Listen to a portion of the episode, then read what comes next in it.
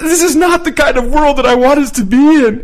Adam Curry, John C. Dvorak. It's Sunday, December 16, 2012. Time for your Gitmo Nation Media Assassination episode 470. This is No Agenda.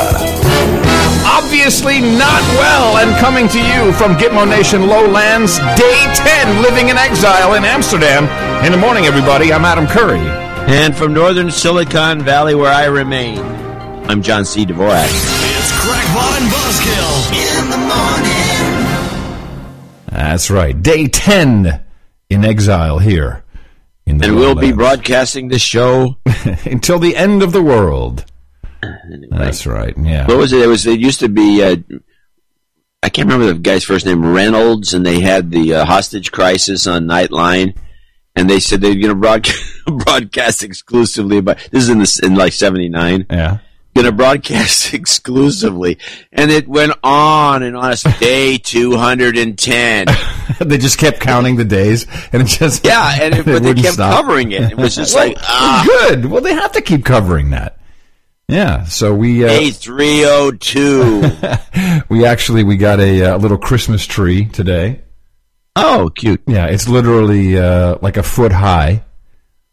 And uh, so we got, we got little lights, and we put it in the window, and then you know, so we take pictures of it, and then people are like, "What are those bagels in your tree?" It's a Dutch tree, people. We don't have bagels. It's like little chocolate uh, wreaths.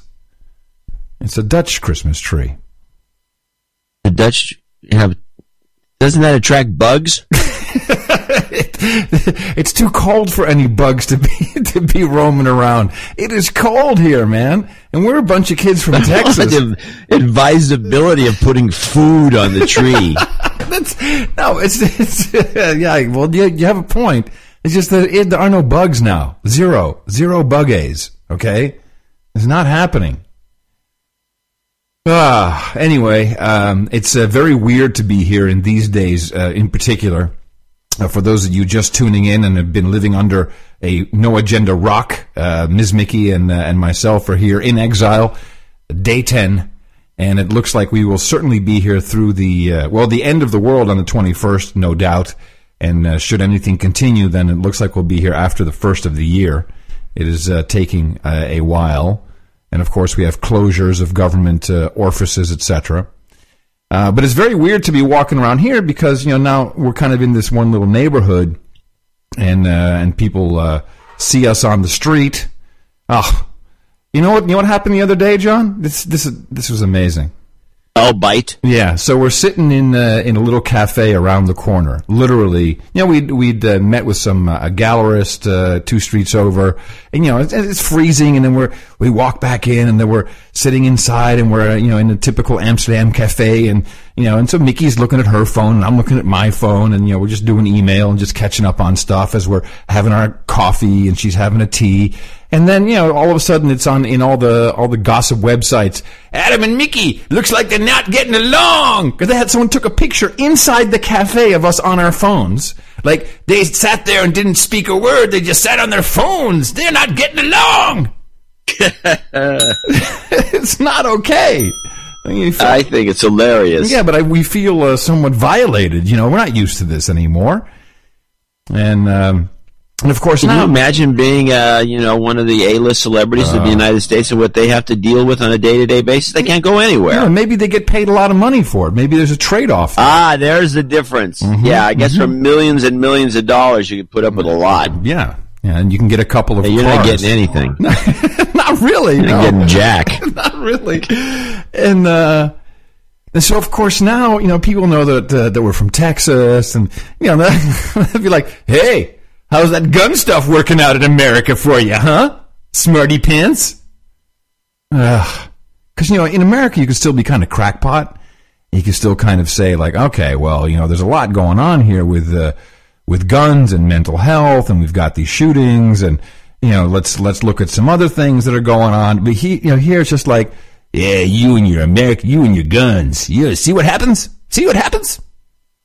Yeah, well, you know, maybe you could throw it back at him and tell him it was actually it's actually gun control, as a matter of fact, that caused this problem. Ah. If you want to look into it from the, there was a, a memo sent out by, I mean, the NRA never did anything, but the but the Libertarian Party came out and said that told like it is. The only reason this happened was the federal gun, the federal gun free school zone act, which uh, Clinton pushed through in 1990, disarmed all the schools so nobody could have a gun within a thousand feet, including an off-duty police officer, without getting five years in jail.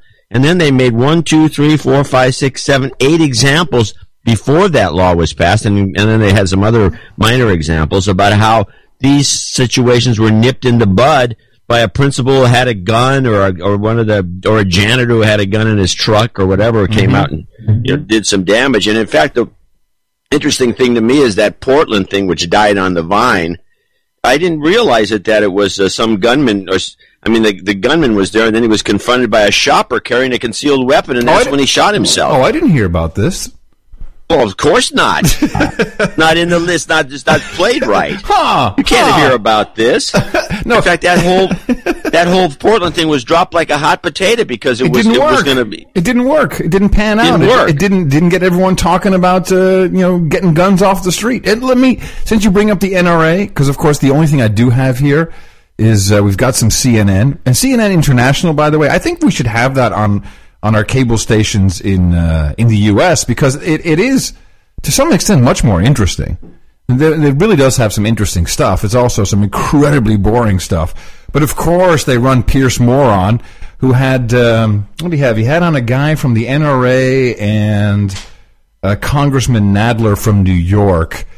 And I just and I just love the uh, the meme that's and it, Mor- Moron is just he's out of control. By the way, listen to him. I've been debating this all week. Uh, following the Bob Costas thing, the shopping mall and so on, following Aurora. I've been debating it for months, if not two years. because you know Piers is of course the hero, an American hero for gun control. You know, he's a British douchebag.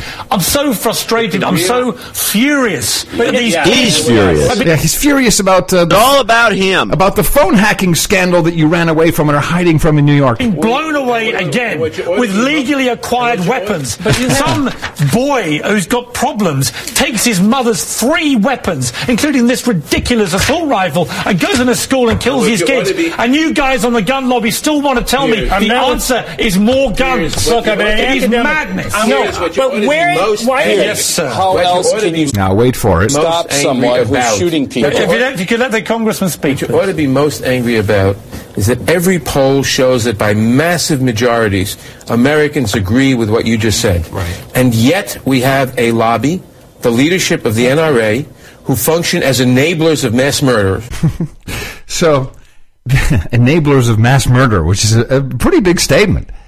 But this um, this idea of um, that the American people are universally against guns, yet the NRA lobby is huge. This this propagates here in Europe. You literally people know about the NRA and they say, "Well, you know that hasn't changed in America because of you know you have your the gun lobby, right? The gun lobby." I said, "No, I think I think the Americans kind of want the guns. Otherwise, I think it would have changed."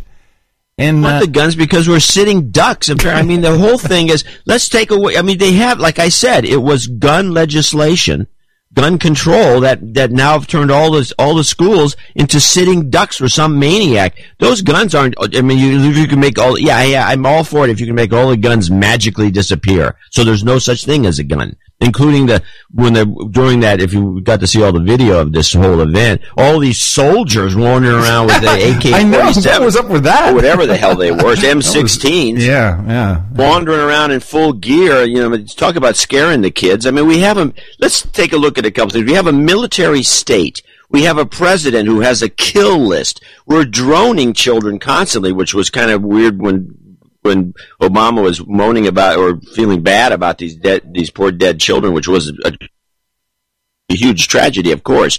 But this is a military state. We got wars going on. We have movies that are extremely violent. There's been nothing like it in the history of, of entertainment. I mean, if you look at these things, they got video games that are that are dangerous or violent. I mean, everything is violence, violence, violence. And then you say, well, we should have no guns.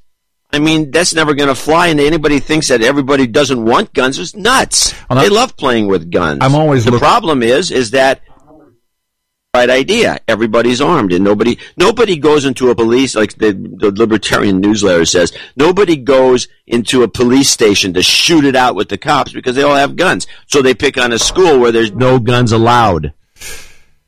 I'm always looking for what's taking place uh, while these types of headlines are uh, are propagating throughout the world of so-called news.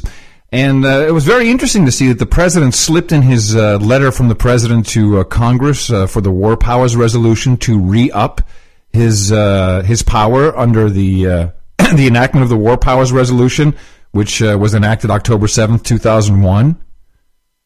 You know, did, did, did you see any reporting on that? That uh, you know, No, there's no such thing as reporting. because of uh, yeah, and, and he he lays it all out. Where uh, let's see, uh, we've you know because of the Al Qaeda's and the Taliban's, uh, we've got to have uh, all these uh, security details everywhere. And he lays it all out there. You know, we've got our sixty-five thousand people in Afghanistan and uh, and all the way into Africa, and it's just it's. I mean, you'll see it in the show notes. We did you know that we have a whole bunch of people in Kosovo still? yeah, I did. I did know that. I didn't know that. So we're still in Kosovo. We've got military operations in Egypt, uh, maritime interception operations. So all of this, you know, oh, uh, military operations Central Africa. So yeah, no, you're absolutely right. We are a complete militaristic state. I, um, it's very difficult. Yeah, then you wonder why uh, you know some kid. I mean, by the way, let's why don't we we can almost cut to the chase and, and, and call a spade a spade here with this with this kid. Mm-hmm. He was uh, known to have uh, Asperger's. yeah. Uh, highly, you know, he was an, uh, slightly autistic. His mother was weird, I guess, and there's no doubt. In fact, I think there's evidence uh, and, and reports that he was on something. He was yeah. Oh, just yeah. like that redheaded kid, uh, you know, zombified by something, and he went off, probably under a, a some sort of a psychological state of craziness. Well, so this is so, so this is exactly and this isn't discussed at all. Have you seen one report on the on this kid being drugged? No, well, it's starting to happen now. The, the report that I saw just before the show started, this is the one that uh, that that just killed me. Um, apparently, his mom was a prepper. Okay, Does this that would explain the six guns. right? Does this start to complete the whole story? So she was a quote survivalist preparing for the end of the world economy by stockpiling food. Uh, having guns, she taught her uh, her son how to how to use the gun. Obviously, um, so th- there's really only I have I have three um, three clips really that matter in regards to this because you know what happened, how it happened. It's you know we don't have any real information. We don't actually know what's going on. No, there's been contradictory reports from the beginning. First, it was the older brother who wasn't even in town. Yeah. I mean, I, this is like the kind of police and reporting that went on. And uh, anyway, yeah, play your clips. I want to see what you Well, got. did you get well? First, did you get the two gunmen that report? Because you always have to look. That at was at the very beginning. Yeah, at the very beginning, there was two gunmen. They they apprehended someone in the woods nearby. You know that stuff, of course, goes away eventually. So there's there's a couple of clips. The first one, uh, and and by the way, the experts is always what you want to look at. The, the experts they bring into the story. Uh, so you have one guy who works for uh, uh, Hill and Knowlton, who's you know uh, uh, he was pretending to be the head of some anti-gun lobby. Uh, then we have this Van Zandt guy. The Van Zandt guy is on. He's in uh, an NBC, and M- uh, this is uh, him with uh, Brian Williams. And uh, I wrote this down. Clint Van Zandt.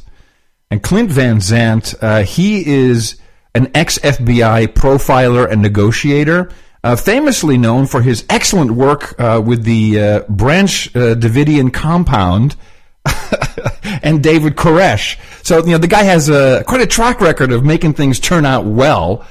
And, and, and, and he, he and Brian Williams, it's like they were given a script to explain to people what this is, where it's coming from, and how it's all related to the same thing, which for my money could almost be turned around into saying, oh my God, this is how they take these exact same people, mind control them into doing this stuff. Uh, uh, what kind of person takes the lives of 20 little children. You touched on this in Pete Williams' reporting earlier this evening, and I know there's probably a deeper psychological uh, uh, uh, explanation, but So now he knows that there's a deeper psychological explanation, which of course is meant to come out later. It's, I mean, he's literally saying, "Look, I know this is all coming out, but let's let's just lay the groundwork." This is someone, to put it differently, who walked among us uh, as of yesterday, as recently Walked among us could be more. he has this morning. And these are questions, Brian, we continue to ask ourselves. We ask about the uh, individual who shot uh, Congressperson uh, Gabby. We ask about. I love how he, he he's such a bonehead. Congressperson Gabby. Okay, how about Giffords? Try that. The individual who did the Aurora, Colorado shooting. Colorado, Colorado shooting. And the uh, shooting earlier this week at the uh, Portland, uh, Oregon Mall. Realize those last two shootings that I just talked about, same type of dress, Brian. Dark clothing, uh, dark uh, boots. See, we don't even we don't even know if this if this kid had any of that, but he's laying it out for you. Dark clothing, boots, uh, either a bulletproof vest or a, a weight bearing vest. really? Carry multiple magazines. This is almost like someone is in this fantasy idea that there's some type of a combatant, a superhero. But Brian, they're going to war against the most vulnerable of society. John, do you get this feeling that I got when I was hearing this? I'm like, yeah, that sounds like it almost. I mean, I, I, we can't put it there, but it almost sounds like a government conspiracy to have a whole bunch of these kids go out there and do this stuff. I mean, it's like they're making it up. This is not this is not like some coincidence that, that you're just all of a sudden stumbling on here. And in this case, when you have someone today who first committed matricide, the killing of his mother. Now, that's a big one there. I'm going to give that a big ding. The matricide meme. This is new. Brian, that's such a taboo in every society that once that takes place, you're really capable of almost doing anything else. And today, the two taboos that most of us may well hold closest, that the, injury or killing of your mother and the harming of innocent children, this shooter did both. And Clint, of course, the reason you and I have spent so much time on television over the years is we've turned to you to explain awful uh, mass crimes in this country. The question is, you were just talking about things like body armor and, and the get-up these uh, young gunmen have used in these crimes we've come to know. Now, forgive me if I'm wrong. There was no get up that the, that the, the Loughner used when he shot uh, in Arizona. There was no get up there. They're just making this up, right? This is just bullcrap. Yeah, no, no, they're they're, they're, they're making just, this uh, up. They're dramatizing it, a, a, dramatic situation, and they're they're essentially lying, uh, modifying it lying. For, for, some reason. Yeah, they're lying. Uh, come to know, Aurora comes to mind. How he walked in that theater that night, which is he didn't walk in that theater that night. It was it was a whole different sequence of events. Has anything Absolutely. changed in your view? Has there been a, a a new militarism to some of these mass murderers? Well, and again, Brian, we see about what? 20 on the average. I know, it's crazy. It's crazy. of mass multiple shootings or mass murders like this per year. Realize today in China, 33 children oh, there it is. slashed at an elementary school. so he's kind of contradicting. First of all, he throws out the 33. He's totally meme. contradicting himself. Yeah. Yes, we, this China thing was a guy with a knife. And by the way, this has been going on in China for a couple of years now. Yeah. There's been these crazy guys running into schools and stabbing kids with usually a, an, or a hatchet. There's a couple of axe guys that yeah. came in and they yeah. started hacking away, and nobody knows quite what to do about it. So guess one of the guess one of the things the Chinese government's now doing, making you register, register to buy your a knife. knife.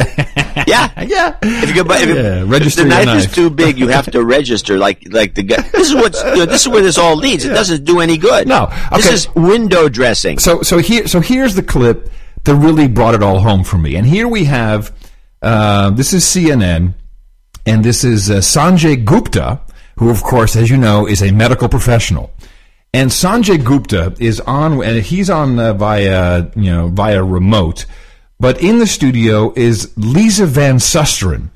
And Lisa Van Susteren uh, essentially works for the CIA. She, uh, well, I'm looking at her Wikipedia page here.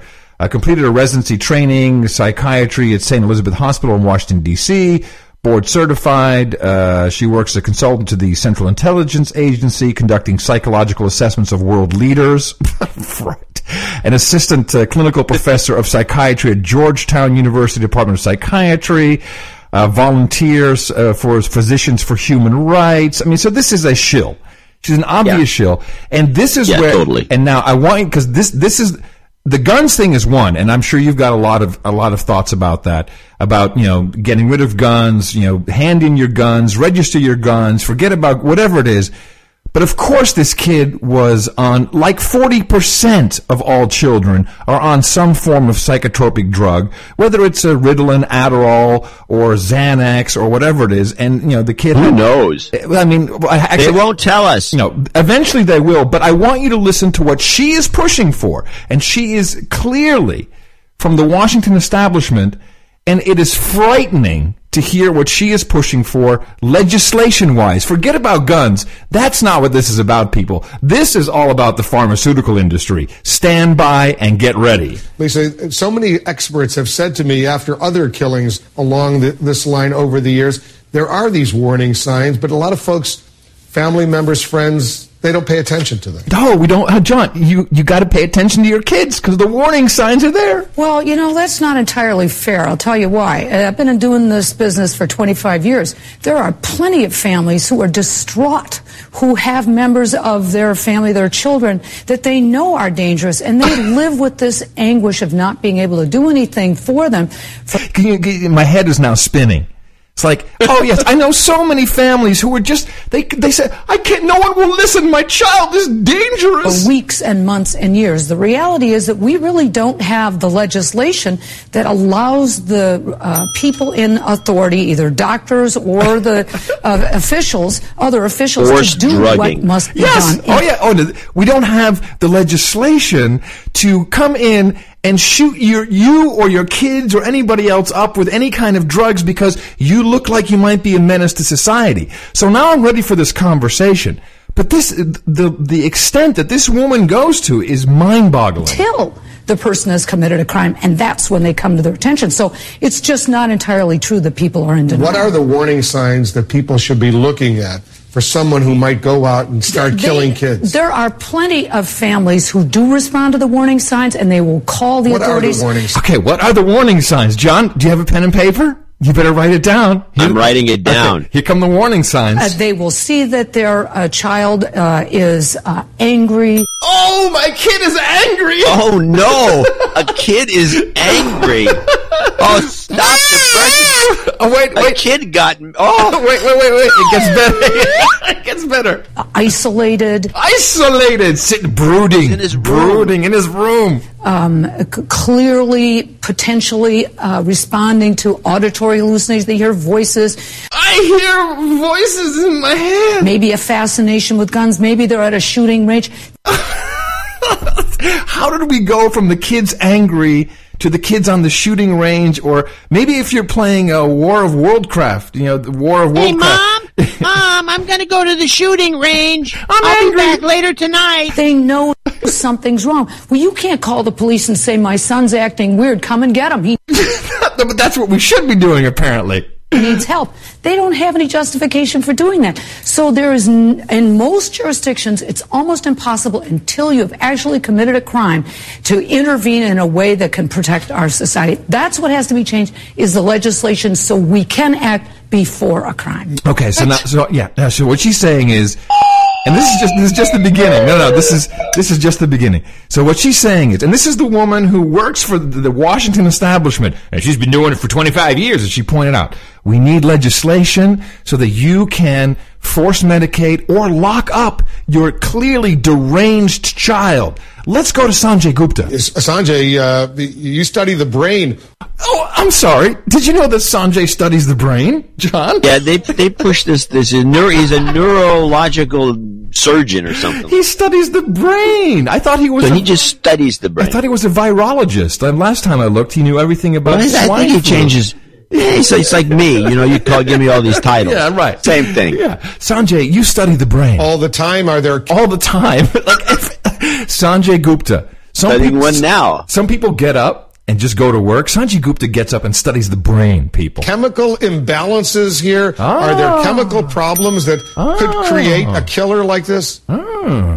I, I think so, Yeah. Wolf, and, and I think you know I, I agree with your guest as well. That you know, I mean, look, eh, th- th- these things eh, they used to be sort of in the in the realm of the anecdotal. Uh, you know, n- now there's objective evidence, objective evidence of, of what we can see happen. I mean, I mean, it's like science, certainly in the brain. There may be people who are more predisposed or, or set up for it. Ooh, this gets even better. When you're born, we can check your DNA to see if you're predisposed for it or set up for it. and then something uh, pushes them over the edge. It's unclear, obviously, in, in, in most of these situations.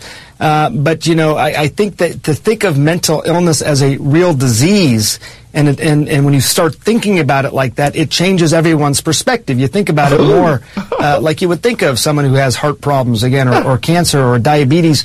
It's just like having cancer or like diabetes. You know, you can get a pill because you know you have a real disease. It changes everyone's perspective. Uh, again, in terms of how you potentially uh, think about it within your own family, potentially getting it diagnosed and treated. Again, I agree with John. I'm going to turn you in. I think I should. You poten- should. I should potentially have But you it's not going to do you any good, chump. should have There's you not enough legislation to stop me.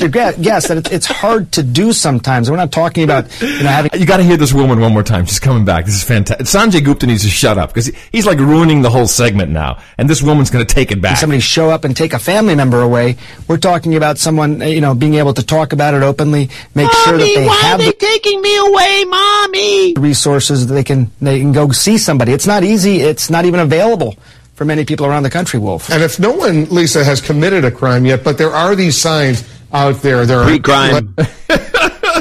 Before it's a crime, it's pre-crime. I want to go out there and kill people, and I wa- hey, I, know- I woke up this morning and thought "Ah, I want to go out there and kill people. they're going to practice ranges. I'm going to go practice range before I kill some people. Is it usually an indication Apparently, uh, of You know, by the way, they're making the association here that if you go to the practice range to shoot off a few rounds, Yeah, rounds you're a killer. with your buddies, You're a killer. You're, You're a really planning Yeah. to kill somebody. Yeah. So, oh, people should be up in arms about this this sort of well, thing. wait a minute. Wait a minute. She's going to finish it up, and then you'll really be up in arms. I want to go out there and kill people, and I wanted this is my ringtone. I want to go out there and kill people. they're going to practice ranges.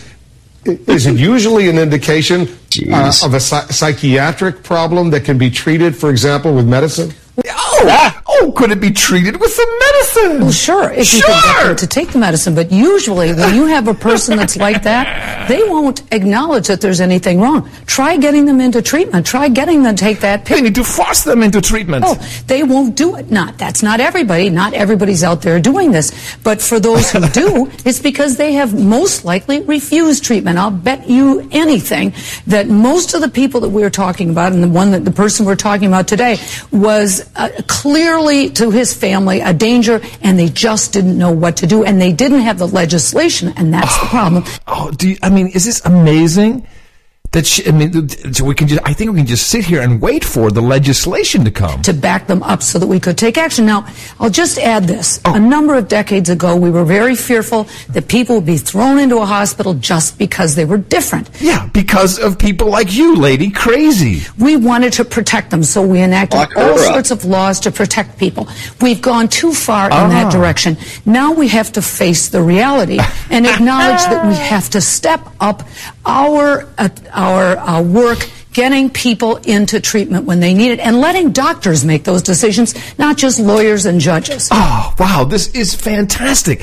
She literally is saying that we were trying to protect people just because you're different. You're a little crazy, you know, like you have, I don't know, Tourette's syndrome or something, you know, and, uh, and we went too far in protecting these people. Now we have to take them and we have to get them medicated properly and quickly. And not just let lawyers make decisions and politicians, but Yeah, professionals. the, the law shouldn't have anything to do with. No, no, only professionals like medical doctors like Sanjay Gupta who study the brain. This is what is frightening me about this occurrence. Not Here, here's I have the one clip that fits into this. Just this was I think I heard this once on all the reports on CNN. They pulled it, but this is the one that just kind of like, oh, really? Play, play neighbor with conflicting information. Got a closer look at the shooter, the 20 year old Adam Lanza. You're getting new information. Brian, what are you learning? Wolf, police say they're picking up what they call good evidence about Adam Lanza, his mother, Is that what the may have right clip? This uh, says neighbors with confl- neighbor with conflicting information. Okay, play. led to this, picking up that evidence at the mother's house. They are not letting on what that evidence is, but we're getting some new details about the shooter's past and his family. It is a His motive for this unspeakable act is still not clear, law enforcement officials say. And in digging for details about shooter Adam Lanza and his family, accounts emerged that are still confusing, sometimes conflicting. A neighbor who knew him in recent years describes Lanza as troubled. But listen to this account from a young man who knew him. This is a kid. Just a kid. It's a kid. Never antisocial. No, I'm just gonna. No. Troublemaker. No, no, definitely not. Noticeable. Did he just kind of blend into the background? Yeah. nothing. Nothing that would warrant any of this. Was he very quiet and did he keep to himself? And did he have an obsession with guns? And did he sometimes say, I know they're trying to lead the guy, but the guy's a neighbor, and you can just tell by looking at him. He's saying he's just some kid. I mean, he wasn't anything weird or anything that was that he's let me, ask, let me ask you a question. Now, it, now some, may, I'm, I'm probably different, but I certainly can remember as a kid.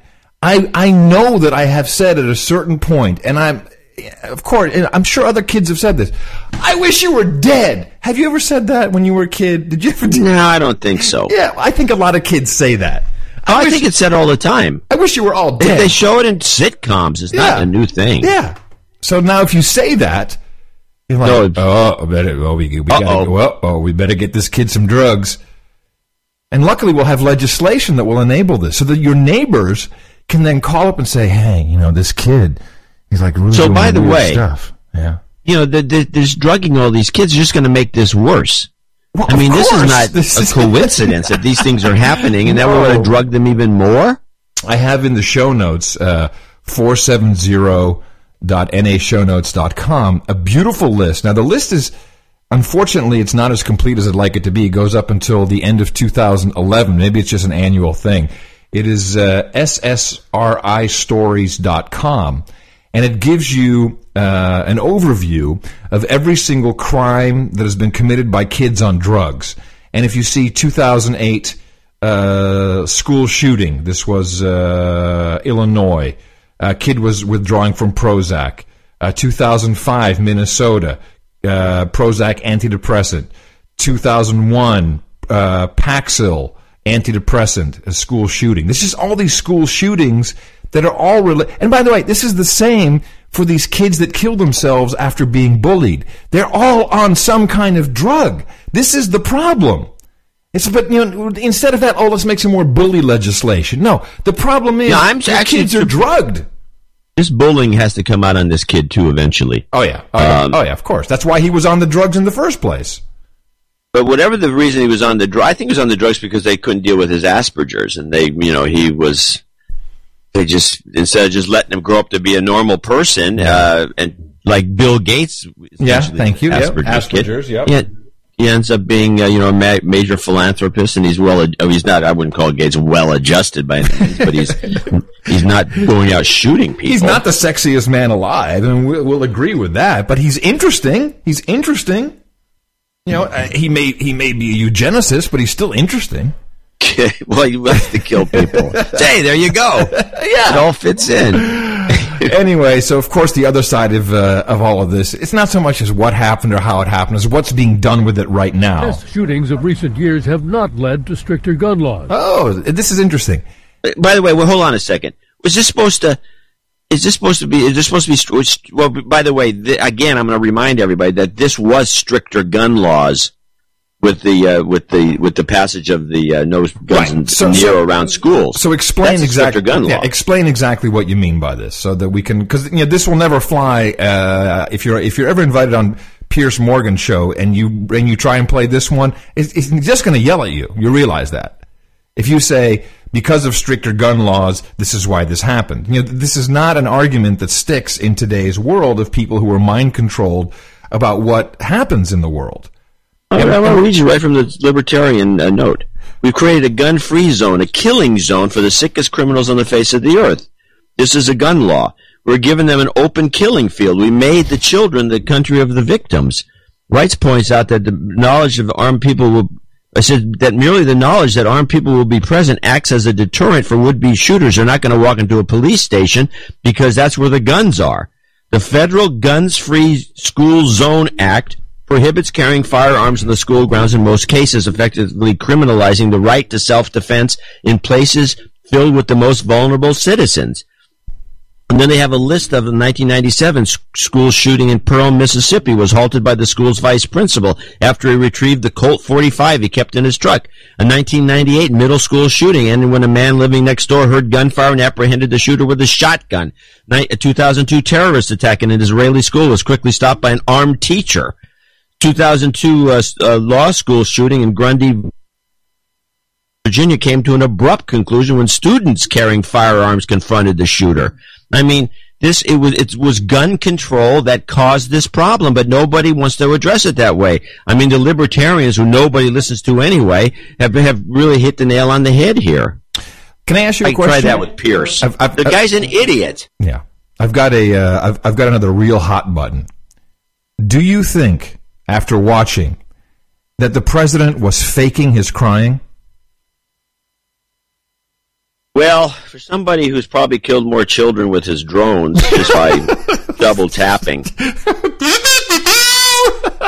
I'm saying, I mean, it's, I think It it's looked fa- I- it looked totally fake to me because we saw him cry after the election when he was uh, when, he, when he was Talking to his staff. talking to his staff, and he was really he was really uh, sad that he couldn't campaign anymore. Well, he gets a lot of attention when he cries. He got so much attention from that staff meeting. Yeah, yeah. Oh, this is a great guy because Yeah. he's, you know, Yeah. I think it's possible. I honestly don't think so. I can't believe he'd be that bad. You have to be a pretty good actor.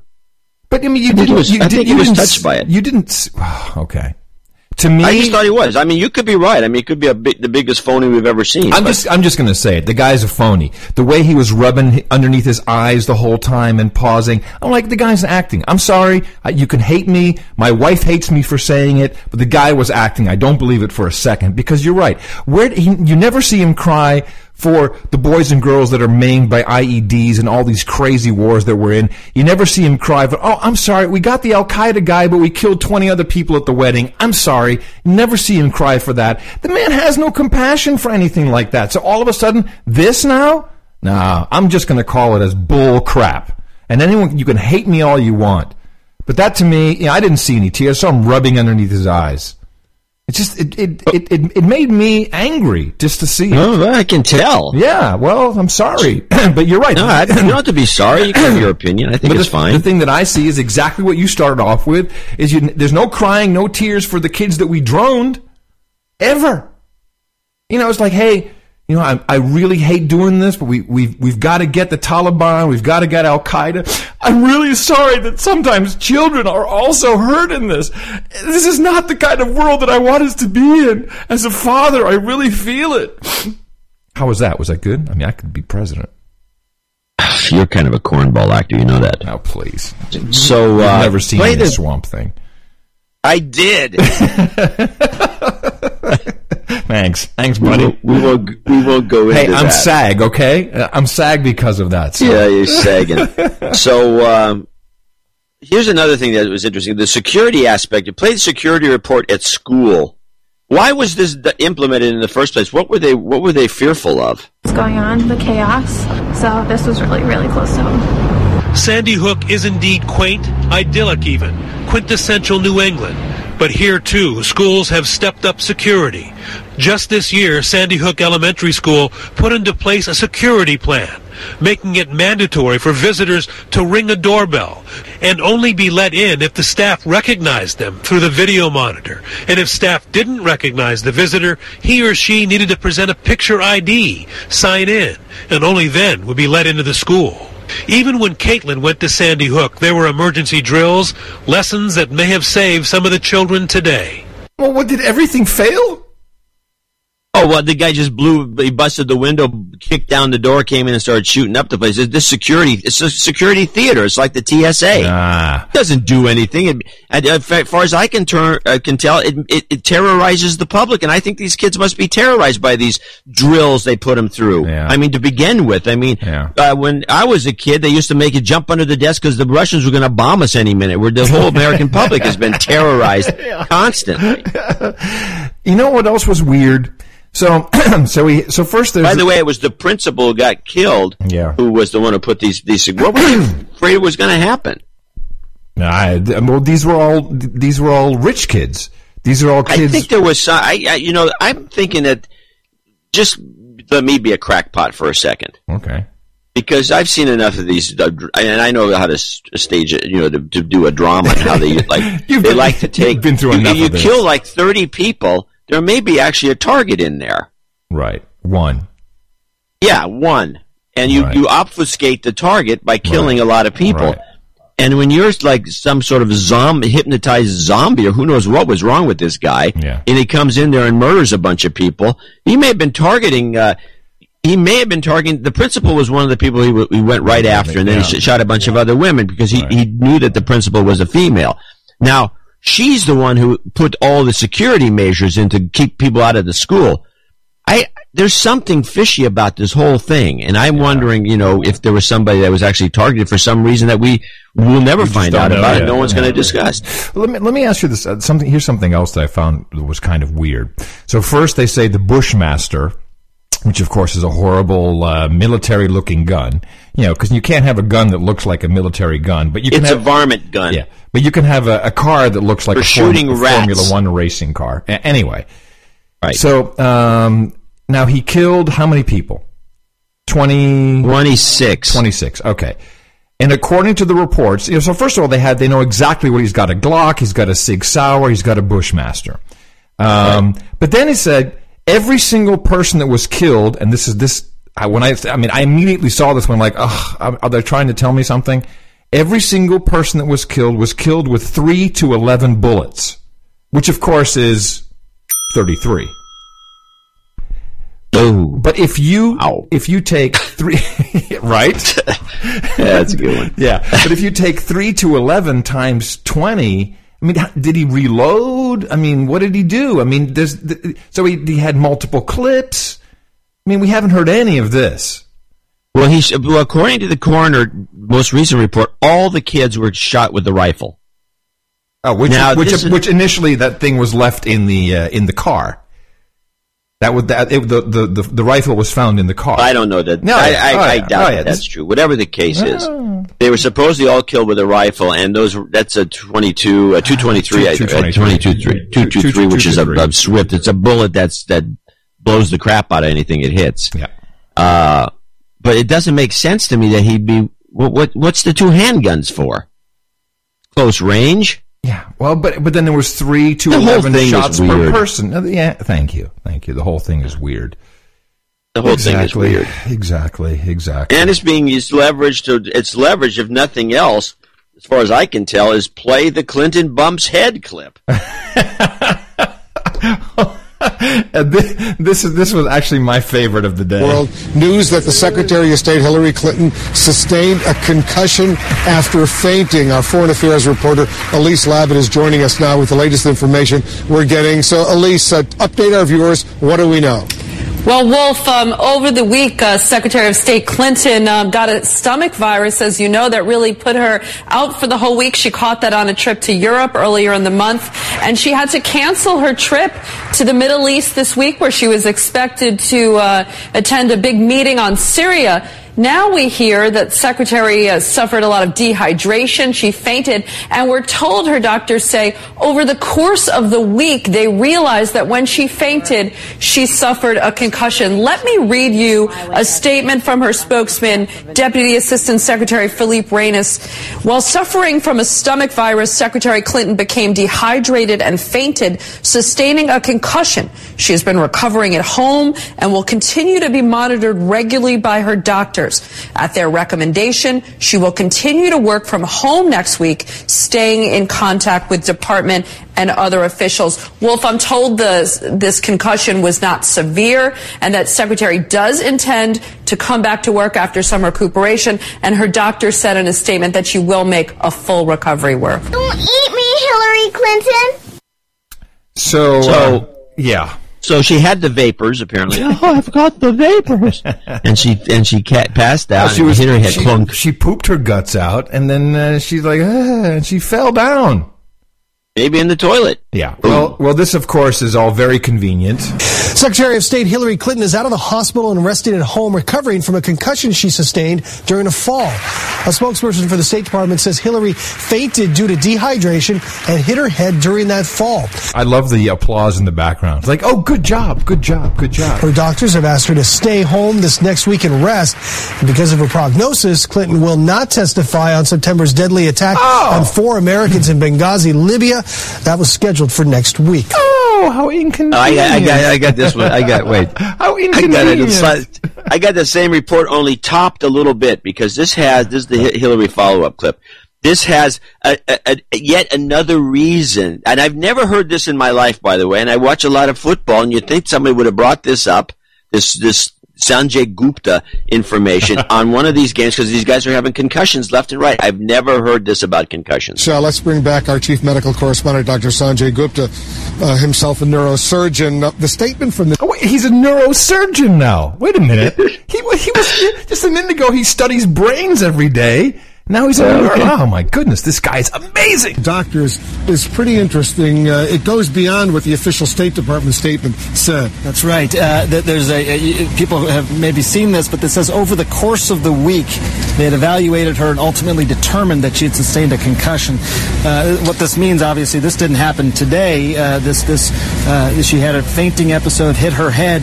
That happened earlier in the week, and then doctors examining her and determining that she had a, a concussion after that. And they're also saying no strenuous activity. Oftentimes they add to that, Wolfa, which you, you may find interesting, this idea that you, you don't want to, uh, you, you almost want to give the brain rest as well. the doctors will literally say, don't read anything, don't watch television, don't get on a computer. You really want to put the brain to rest for a while to allow the brain to recover from a concussion. Because uh, the statement from the State Department, uh, her, her spokesman uh, basically said she's working from home. The doctors are saying they strongly advise her to cancel all work events for the coming week. Supposed to appear before the House and the Senate this week on December 20th on the Benghazi uh, killing of the four Americans, including the U.S. ambassador. State Department report is about to be released on what exactly happened. Uh, she obviously can't do that. Okay. She can't. There's another reason. You know, you could maybe maybe make her go No, to you sleep, but she can't. She think. can't do that. She You can't, can't- look she- at a computer. she can't. She can't, look at a book. well, it was interesting because I caught this um, in relation to this um, Chaffetz. You know, he's he's the guy that we kind of like. This Chaffetz dude. Yeah, Chaffetz we like. Yeah, we kind of like him. So he's uh, he's on uh, I think Fox now. Right after this Benghazi thing happened, the, you know we we saw immediately that there were like thirty people who were also at this consulate who were flown off to Germany, and we never heard from them again. Right? It's like you know we never heard. Now apparently some of them were actually wounded. Um, you know, but a lot of them, or, or all of them, were actual witnesses to the event. These people have not been interviewed. There's no press trying to get them. There's no international. no, they gotta get press. out of there. So, so they, you know, and Chaffetz is now saying, well, you know, I really would like to speak with them, and of course, you know, he can't get access to them. But he kind of brings up multiple things. He brings up Hillary's test not testifying. You know, basically, what she she needs she needed to fall down and hit her head, but also the convenient timing of Susan Rice saying, "Oh no, I don't think I should be uh, Secretary of State." All of this is coming to a head at exactly the right moment because there's a little report that's due. Congressman Jason Chaffetz accusing the State Department of hiding survivors of and witnesses to the Benghazi terror attack. He says the State Department won't identify who they are or grant access to survivors who are still in the hospital. Congressman Chaffetz joins us. Good evening, sir. Hi, Greta. Now, as, as I've done a little some some mathematics, and it looks like there were 20 Americans who were evacuated from um, Benghazi. Um, have you had access to any of those 20 to ask them questions about what happened? Oh, no, absolutely not. Now, when I went to Libya, and I remember I went to Tripoli, I was able to visit with some people who there had firsthand knowledge. But we asked very specifically not only about the four people that were killed, but who was injured, how many were injured, where are they uh, today, and they have refused to do this. I've asked three major television networks to help me in this quest, including Fox News and a couple other, again, big uh, part of the big uh, networks. None of them have been given this information, and it's been typical when we have people killed and Iraq, Afghanistan, whatnot, those names maybe are held for 48 hours, but we don't know how many there are. We don't know what states they're from. We don't know who these families are, and we would like to talk to them. All right, as uh, as a House Republican, you're in, you're in the um, majority party. Why don't you just drop a subpoena on someone at the State Department to show up and ask that person under oath who are the people who were evacuated from Benghazi and where are they? Uh, believe me, I'm I'm a little bit frustrated that we have not been issuing subpoenas. What we are waiting for, though, is the State Department to issue their report. Uh, remember, they said they weren't going to offer any information until their Blue Ribbon Commission got done doing their work. They said that that would take 60 to 65 days. Well, now that we're closing in on month three. Uh, the State Department owes us a report. That's why I think Susan Rice made the announcement today because I think we're on the verge of getting that report. Uh, but you're starting to see the State Department squirm a little bit. They're saying now, well, maybe we'll just give you the summary. Maybe uh, Secretary Clinton might not come up. I think the report, if it's done accurately, is going to be a very difficult thing for the White House, the State Department, the Department of Defense, and the CIA to explain. I'm optimistic, but I think that's why Susan Rice made the announcement today and we want to get that report, and, and that should happen any day now. It's already late. So this is uh, so he didn't even know about Hillary uh, falling down and uh, pooping her her Yeah. her hydration out, but he was already calling it, saying, "Oh, she probably won't come up. She probably won't testify." This is all bad news. This is very very bad news that's going on, and everyone's running away from it. Well, I mean, if we we stay with our basic thesis, which I still think is the accurate one, where this was all staged Mhm. uh, as a pre-election scam to uh, make the president or make you know our government look good in some way, shape, or form. Um I think it's still fall, all, all the elements of that are still in play, and in fact, it just keeps being reconfirmed. Now it's all about the cover up, Yep. which is always It's what gets always everybody is. into trouble. Always is. Always is. In fact, Brian. And so the cover up will be a will be there because I you know at some point you'd think the media because it happened with Watergate. I mean Watergate was the same thing. I remember going that whole experience following it. And it was like there was something fishy that went on, and then ah, there was no big deal, and don't worry about it. And then everyone stopped, you know, and except for these two guys, one of them, you know, a CIA guy, Yeah. or uh, Woodward, Yeah. yeah, Woodward. Woodward. Uh, he, uh, well, I mean, according to the book, the the uh, family book of the Bushes, where it's very well outlined. Family of Secrets. Family of Secrets very well outlined how uh, Woodward got his positions as a writer. And but he was uh, uh, him and Bernstein went and they started digging and digging, but of course they also had somebody calling him and telling him stuff. Yeah, deep throat. And then they they started uh, developing a uh, uh, a storyline that you know was kind of past ah bull crap. Nobody paid any attention to it. Then, then I think a couple of things broke, and then the other papers got competitive, and the next thing you know, all hell breaks loose, and then within you know months and months, the next thing you know, Nixon's crawling around babbling. and He has to quit the job. Right. Right. So, um, of course, that, a lot of that was believed to be a setup too. In the the book Family of Secrets, by the way, I recommend everybody read that book. It is quite interesting.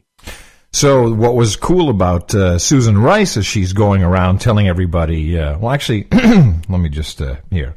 Here's her statement to uh, NBC, and then I have a little uh, interesting clip uh, where Brian Williams, uh, you know, the guy who used to do uh, breast reduction and breast enhancement reports for uh, Channel Four in New York, is now the anchor and the pillar of news. Today, I made the decision that it was uh, the best thing for our country, uh, for the American people, that I not continue to be considered by the president for nomination as Secretary of State because I didn't uh, want to uh, see a confirmation process that was very prolonged, uh, very politicized, uh, very distracting, uh, and very disruptive because there are so many things we need to get done as a country. Uh, and the first several months of a second term president's uh, agenda is really the opportunity to get the crucial things done. Uh, we're talking about comprehensive immigration reform, balanced uh, deficit reduction, job creation. That's what matters. And to the extent that my nomination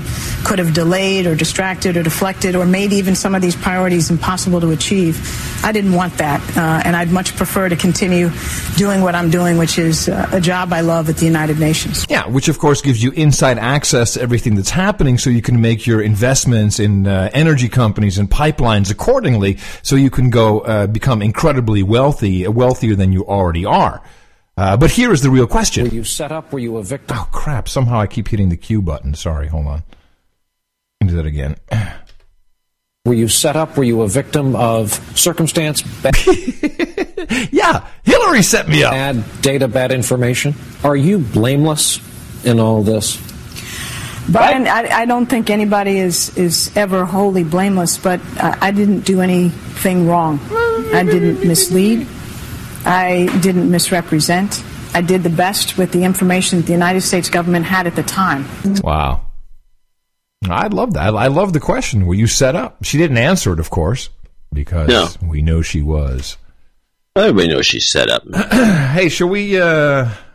No, we have some executive producers to thank for yeah, today's show. Well, let me say this first. In the morning, John. Well, in the morning to you, Adam Curry, and in the morning to all ships at sea, boots on the ground, subs in the water, feet in the air, and to all the dames and knights out there who support the show on a week to week basis. I want to say hi to all of them. Yes, and I want to say in the morning to uh, our crack team who are keeping us on the air no matter where in the world we come from in exile. Of course, that would be uh, Buzzkill Jr., Void Zero, uh, Sir Gitmo Slave, and uh, Mr. Oil. And in the morning to all of the human resources in the chat room who are going nuts today. The chat room is just on fire with, uh, with opinions. And a lot of that is very helpful to us. Some of it is just very irritating.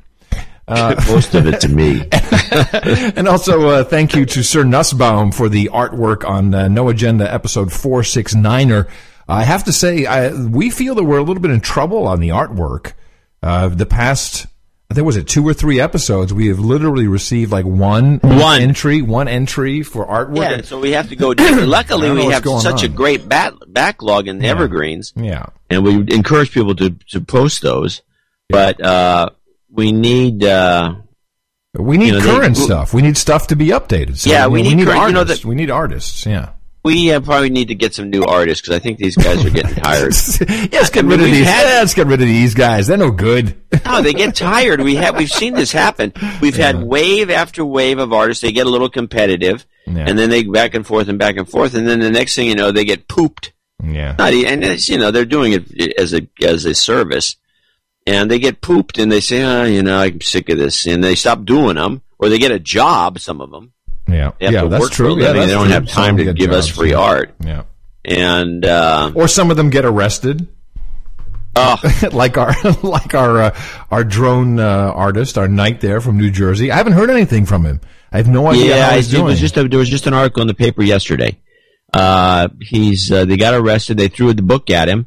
Apparently, you know, a million, you know, uh, thirty-five counts of larceny and thirty-eight counts of you know theft because apparently when he put his poster in, he took the other one out, so that counts as theft, and it was felony theft. That, and somebody did the calculation on Metafilter, and it turns out that they. Uh, they had the only way they could get to these numbers that it, would, it had to be worth a certain value. These posters that they were in the box apparently cost eighteen bucks a pop, which seems unlikely. Right. And then the whole thing is that you know they just do they Bloomberg's fascist New York City is essentially just has no sense of humor. No, no. Well, that was good work. I'd love to get the, one of those posters. Yeah, well, but we haven't heard from him, so I'm a little concerned. I hope he's okay. I think he's still in this in the slammer. We may have no, to no, no. He made, no. He made bail. I know he made bail. Oh, I did he? Okay. Yeah, I just don't know if, if, if you know what this current status is. They may not let him use a computer. I have no idea. Oh, well, I hope he uh, hope he contacts me. So let's thank Sir Richard Bagwell from Palm Coast, Florida, who came in with a nice donation of one, two, three, four dot five six. Wow! Thanks for the best podcast. Sorry. Thanks for the best. So my, the lone wolf in me just came out. Didn't mean to do that. Thanks for the best podcast in the universe, and keep up the great work, guys. I'd like to ask for some job karma. Last time I asked for it, I lost my job.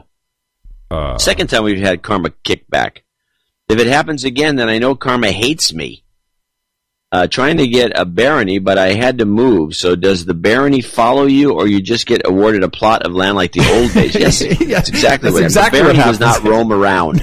we we give you a, we give you a plot, with coordinates, and that's yours. And if you, you know, if you if you move, If then you move away, it's, Yeah. you know, it could get taken over yeah, you got by other forces. All right. I was in the foothills of South Carolina. Now I'm stuck in Floridouche. Oh, Floridouche. And I'm, yeah, I can use that. And I'm headed uh, even further south next year. I'll send a new address along for the ring. Thanks again. All right. Well, Sir Richard Bagwell, you betcha. Here is your karma. You've got karma. Carmen and I might work in South Carolina. Sir DJ Anonymous in Calgary, uh, home of the Stampede 500. Which I've been to. I've been to the Calgary. Yeah, Stampede. you have. I haven't. I've always wanted to go. Some people say it's great. I have the belt buckle. And uh, the, my my favorite thing about the Calgary Stampede is the the barrel run. I think it's called. You have the cute girls on the little ponies, and they race around these these big barrels really really fast. But the whole thing Yeah. is just sexy. But it's called barrel racing. Yeah, that's it. Barrel racing. But these girls, you know, they- they're cute. They're just really smoking hot. These tight outfits, and then you know they got their little ponies. They're all all energetic and stuff. And the girls are just hot, smoking hot. It's it's great. The Calgary Stampede is awesome. You done now? Mm-hmm. Here's some cash to help out. The picture of Adam. Hu- I can just see these. You watching these girls dri- driving those horses. yeah. Adam butting by the. How did they do that? Adam huddling by the dumpster was it motivated this donation. Please give Adam and Mickey some home safety karma. No, get home safety. So safely. did you see the person who took that picture and posted on the internet with you with the cigarette? No, I haven't seen that one with me with a cigarette. I was smoking. They put a cigarette in your hands with a bunch of smoke coming out of it. no, I didn't see that. I, well, I was not smoking. No, And obviously we they saw the original picture. And it's get home safely karma, not get home What? safety karma. What kind of douche are you, man? Well, give me the proper karma, will you? Damn it. home You've safety. got karma. Yeah. Well, it's this is not looking good, by the way. I mean, you know, so people want to know what's going on. Just have to let me explain it very briefly. That in order to get Miss Mickey back into the country while we wait for her green card, because of course legally she's allowed to have a green card, but this these days that is a four month process. With that's after you've been approved, by the way. So first there's three months uh, where you have to send in all this documentation and you make a petition, and then you get the petition. The petition says, "Oh, okay, you know, it, uh, we're, we'll allow you to request the green card." Then you go into the green card uh, phase, which we had just started. Ms. Mickey, of course, had to travel for her uh, for her uh, her artwork for her art show, but they wouldn't allow her to come back in on a tourist visa. So we have to request an O1 visa. We can do the O1 visa and we're 99.9% sure that it'll all be okay. But you have to send in all these, and I'm not kidding. You have to, first, so first you have to pay the lawyer. Now believe me, the lawyer is 2300 bucks because the lawyer's a shyster. And this is what he does. And then you got to send another check for $1,550 for, oh, Department of Homeland Security. I kid you not. $1,550 to Department of Homeland Security for the expedited process. But you can't start the expedited process until you have a letter of uh, no uh, no dispute from AMTP, the American Motion Picture Television Production Association, who you also have to send a two hundred fifty dollar check to, and from What do they got to do with it? they have to, they they they have to say that they have no objection to her coming into the country to work for uh, in the industry, and then because Mickey's an actor in this case, and um, and then we have uh, SAG who also won a two hundred and fifty dollar administrative fee check, and then they also have to send a, a, a notice of no ob- no objection. So they haven't sent their letter back yet, and we can't do anything until we get all of the letters. So we got the AMTP letter. Once we get SAG, then we can put it in, and then because we paid the fifteen hundred and fifteen dollars to Janet Napolitano, then we have they have to respond within fifteen business days. Business days, which is three weeks, which and also when they're closed during the Christmas vacation. So we're going to be here until summer. There you go. So people wanted to know what was going on. There it is, and it's it's it's uh, it's cute. It's great being in Amsterdam, but it's not the same as being home with our, with our own stuff around us and not being looked at by everywhere we go, uh, and being in a very small space. Uh, there you go. Anyway, thank you so much for the karma, Sir DJ Anonymous. It is uh, the home safety karma is highly appreciated. Did you uh, hit the karma button? I don't. I did. I did. track. I did. You know, we, we took the karma. We're on to, to Mike. Mike Keeler in Lost Wages, Nevada. Nuts.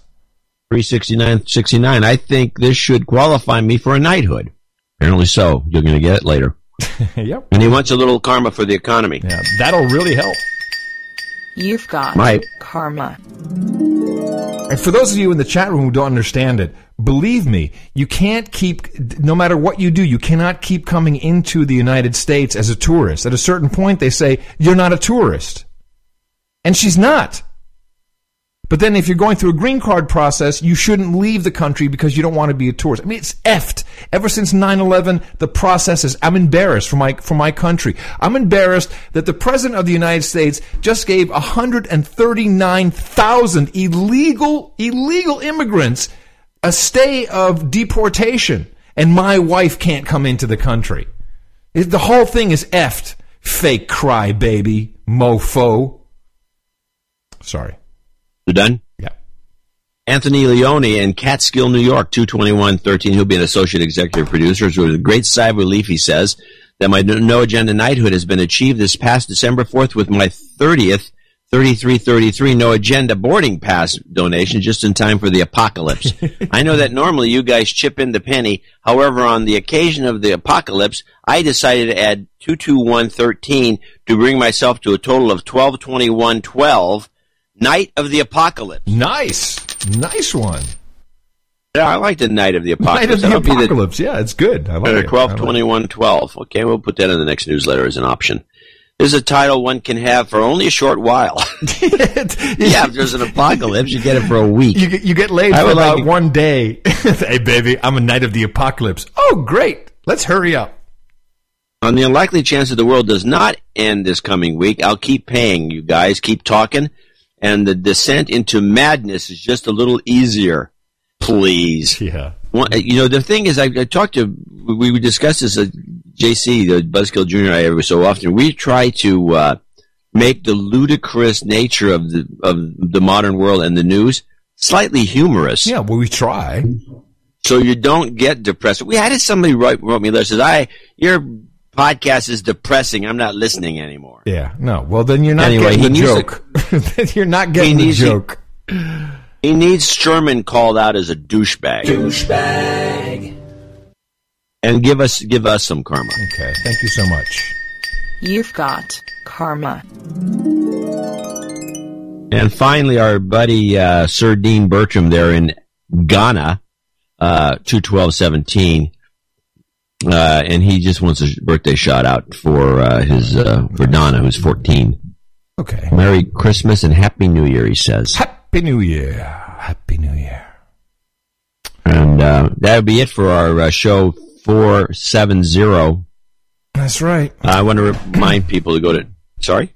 No, no, I'm Yeah. just, I'm just saying that's right. That's right. I'm saying, yeah, like, you know, kind of like in a, in a, in a church. Well, yeah, brother. Yeah, that's right. Uh, remind people to go to noagendashow.com, noagendanation.com. Also, Dvorak.org slash NA, which is the primary donation site, and also uh, channeldvorak.com slash NA if you can't get there for some reason, although we haven't had too many reports of that of late. And I'd like to remind everyone that these credits are absolutely real. These executive producer and associate executive producer credits. Uh, you can actually use them at SAG. Now, I'm not saying that they're going to get you a, a letter any sooner that you need to, you know, to get into the country, but, you know, they are actual credits. And unlike the phonies in Hollywood, we're the ones that will actually vouch for you. And of course, you can always go out and propagate our formula. Our formula is this. We go out, we hit people in the mouth.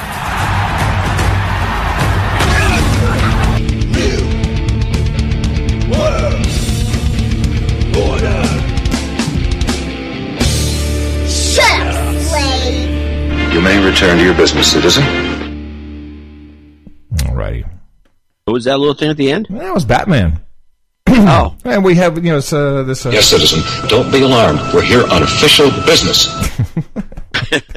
We're here on official business to assassinate the media citizen. Wait, here's one for you. Here's one for you. Yes. Oh, hold on. For some reason, my hands are like a little weird today, and I'll keep hitting the Q button. I'm gonna try this. Yes, citizen, you may return to your harpsichord.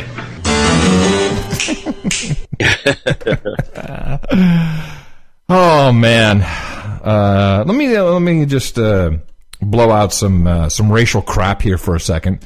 So we know that uh, Susan Rice withdrew, and she was on the uh, Rachel Maddow show. Uh, Andrea Mitchell was on the Rachel Maddow. Now Andrea Mitchell is she's like a senior correspondent or something. She's like the muckety muck of, of Washington for NBC or MSNBC. Yeah, yeah, yeah. No, NBC. Yeah. And, and she's uh, married to? Yeah, she's married to some douche, right? Some like Greenspan. Oh, of course. That's why. That, oh, yeah. That's why she always gets to say whatever she wants. So here's here's report number one, where she you know she has to pull all racial cards. I'll bring in NBC's chief foreign affairs correspondent Andrea Mitchell. And Andrea, what are you hearing about Susan Rice? She's married to Greenspan, that old dude.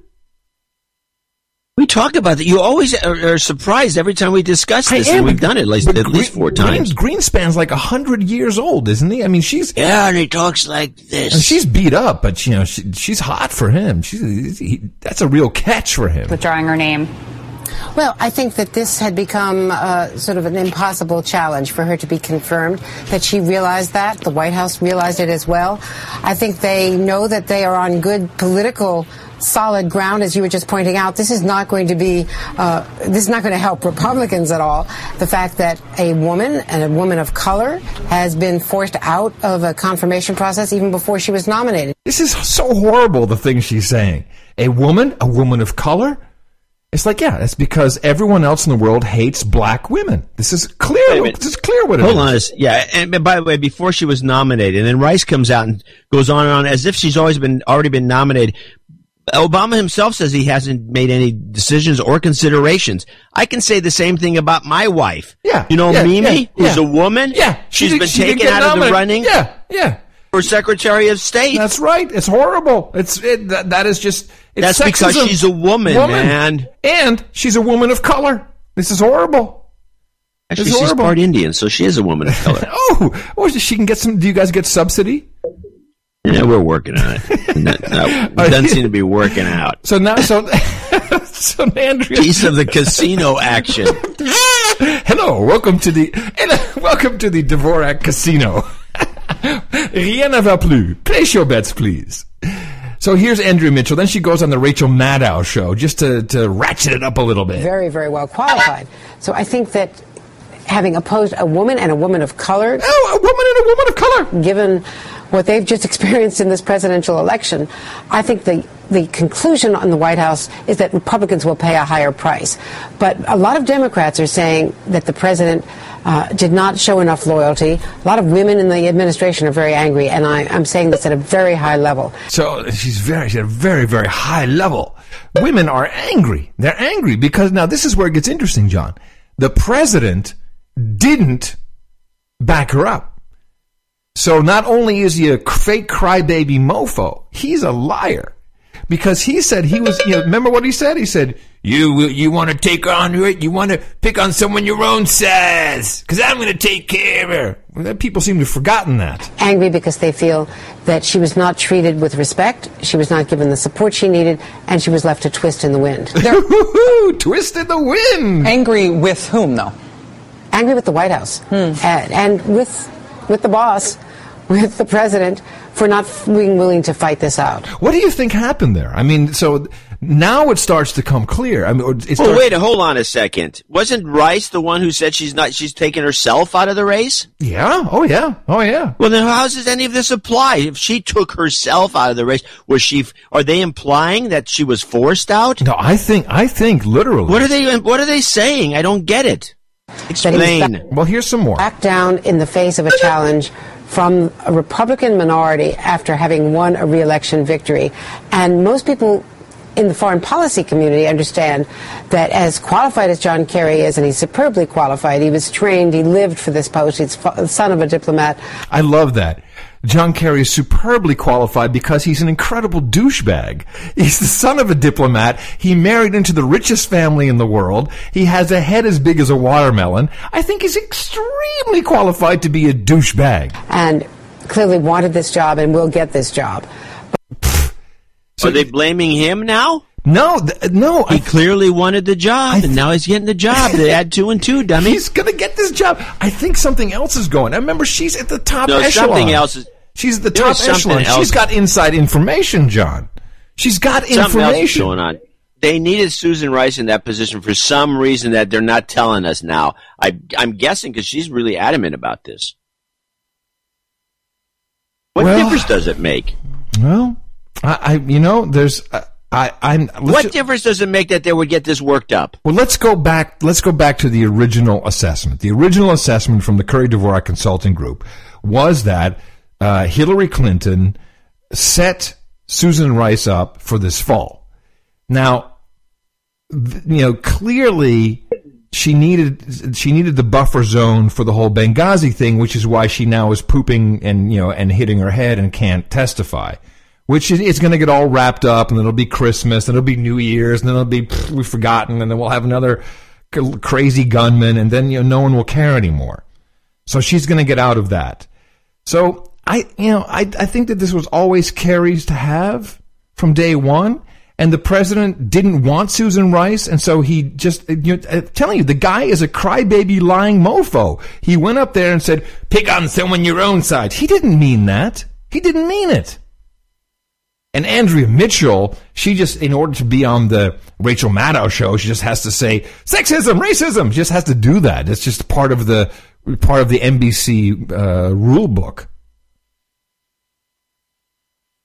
Well, this is very suspicious. I mean, who cares? Why would Andrea Mitchell or anybody else care that Susan Rice has got? Gee, in, in a political situation where one person gets a job that the other person wanted, or the other person quits a job they could have had, but they got aced out for some reason, some political reason or otherwise, why does anybody that's in the news media, why are they so invested that she would come out and, and talk like this unless something else was going on that they're not telling us? Well, I think there's also still a general news media move uh, to discredit uh, every single Republican in the universe. I think that's still in there. I mean, that's you know, and and and call them out as old racist white dudes. You know, there is still the war on white dudes. Yeah, but that's been going on forever. Well, it's it's really ratcheted up. You know, I mean, the the war on old white dudes is that's pretty big now. Yeah, it's popular. We got a war on, on, on white fat dudes. This this was my favorite. So of course, you know, as as Hillary will have a miraculous recovery within the next four years after she, you know, she'll she'll she'll look great. She'll get her facelift done. Uh, she's she's Another one. She's going to be so prepared for for uh, 2016. But of course, we've already got to start getting rid of the white dude who she'll be running against, which you know more than likely would be Chris Christie. So how are we going to do that? Well, obviously he's unhealthy. Look, if he runs for president, Jonathan, the version of where are his tax returns is going to be let's see your medical records. That's going to be the concept, and let's see these checkups. Dr. all the Lawrence time. K. Altman, No, longtime I mean, New York Times right. reporter, who used to do this. who's a doctor, Right. who is a a uh, a piranha when it comes to this stuff, or And- and this would return in a hurry, would be You can relentless just on see Christie. guys like him, and also the rest of the press corps saying, it right. Show us the Show us records. the records. Uh, what was your last doctor visit? You know, uh, blood pressure, et cetera, et cetera." And I do think um, okay that Yeah. You got it. Clip of the day. I don't have anything to beat that one. I don't think it was all that good. Uh, no, no, no, it was. Believe me, take my word for it. all right, I'll take it. Thank you very much. Clip of the day. There's still 42 seconds on it. Yeah, we'll keep playing. I get. The, I think the You know, idea has been been established. Yeah, but it's just kind of funny to keep hearing him say it. we're into where we have uh, calorie counts on menus, where you know McDonald's is sort of losing value, Greek yogurt's taking off. We're sort of in the, the, this sort of more health focused era. People are more cognizant Yeah. of obesity issues at this point than they've been in a long, long Oh, yeah. time. Oh, and I think uh, that could be a factor as well. But you're absolutely right, Chuck. This will be uh, the obsession in It, terms will of be his tax returns, essentially. in, in terms of and that being answer compliant, being, and that answer open. won't that answer That's not an answer that would the, the truth of the matter is it's not ridiculous uh, ultimately that, that the health and well-being of the president who you pick for vice president i mean that, you know that you're electing some of the most powerful person in the world Listen, you fat bastard. You can't be president, fat boy. That can't happen. You're going to die. oh man. I'm telling you. It's so weird to be here where everyone where everyone is still zombified. You have no idea. I mean, in America, we have, you know, mm, well, that's not entirely true, of course. Um, but here, it's it's hard to explain. But but people really, you know, They're all in. What you're saying? they are kind of all in, but but they're they're they're hiding from it because they know that there's something going on. I can feel that, but they just don't want to know. They're just like ah. They're like putting you're putting your fingers in your ear, like no no no no no. I didn't hear. I didn't hear. I didn't hear it. like no no no. It's not. No, it's not true. No, it's not happening. It's not happening. And it's very it's very surreal. It really is because in America, you know, you can still start up a conversation with someone and go like, you know, like, hey, these guys are crazy. They're ripping us off. You know, it's like, and then people go like, yeah, man, yeah, yeah, they're ripping us off. But here it's like, let's have another beer. ripping us have, have some glue wine. We're being scammed. We're being scammed. Yeah, and, and, and, a, and a good American will go, yeah, hell yeah, eh, bastards scamming us. But here it's just like, nah. Uh, I don't want to know. They're hopeless. That's why they keep getting into these stupid wars. They get convinced that they should be in. What war? Well, what, we're in the. Oh, by the way. Yeah, but we're yeah, but it's a different deal. We're We're, in, the, uh, em- we're the empire. Come on. So um, uh, NATO has decided to send uh, two Patriot missile batteries to Turkey to defend against, you know, obviously the evil Syrian Scud missiles. And uh, who to whom falls this responsibility uh, in uh, amongst NATO? The Dutch. It is actually a Dutch Patriot battery, two batteries, um, which just looks like two trucks essentially with some tubes on it, and uh, and they're sending that with 400 troops, I might add, uh, to Syria. And so uh, our prime minister here, Rutte, uh, went uh, to be praised by the uh, Secretary General of NATO. And uh, I just have a little clip here to talk about, you know, as he is praising the Dutch. This shows um, the value and importance the Netherlands places on its um, membership in NATO. And we are very grateful for all your contributions. We know they are, are made despite uh, difficult economic times. Um, in fact, uh, the Netherlands uh, is uh, leading uh, the way on smart defense. Smart defense.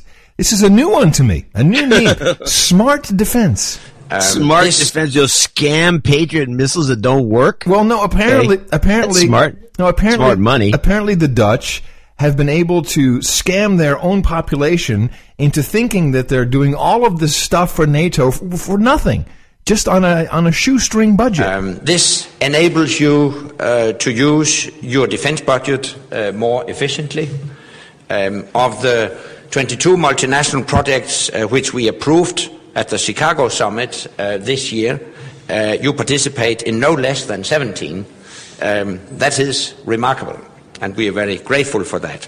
Very good, Dutch boy. Very good. 17 of the 22, no less, on your shoestring budget under austerity, where the people uh, can no longer deduct their housing uh, interest expenses, where they have to work longer, shut up, slave, retire when you're 70. Just shut up, shut up, shut up. But very good. You're working well for NATO with your, with your little Patriot missiles. Very, very good. Very good. Did, did they change the, the retirement age to 70? No, it's not 70, but it's 67. You know, it's like everywhere else. They, they upped it a couple of years. Yeah, they, they moved everybody up. And then he talked about the Scudge, which I thought was kind of interesting. Um, so The Scudge? The Scuds. Scuds. Scudge, I think is better. The Scudge. the Scudge. In other words, um, no missiles uh, hit uh, neighboring uh, territory.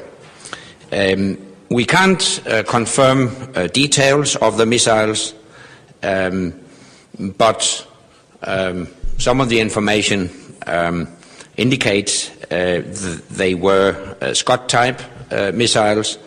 Um, the use of such indiscriminate uh, weapons shows utter disregard um, for the lives of the Syrian people.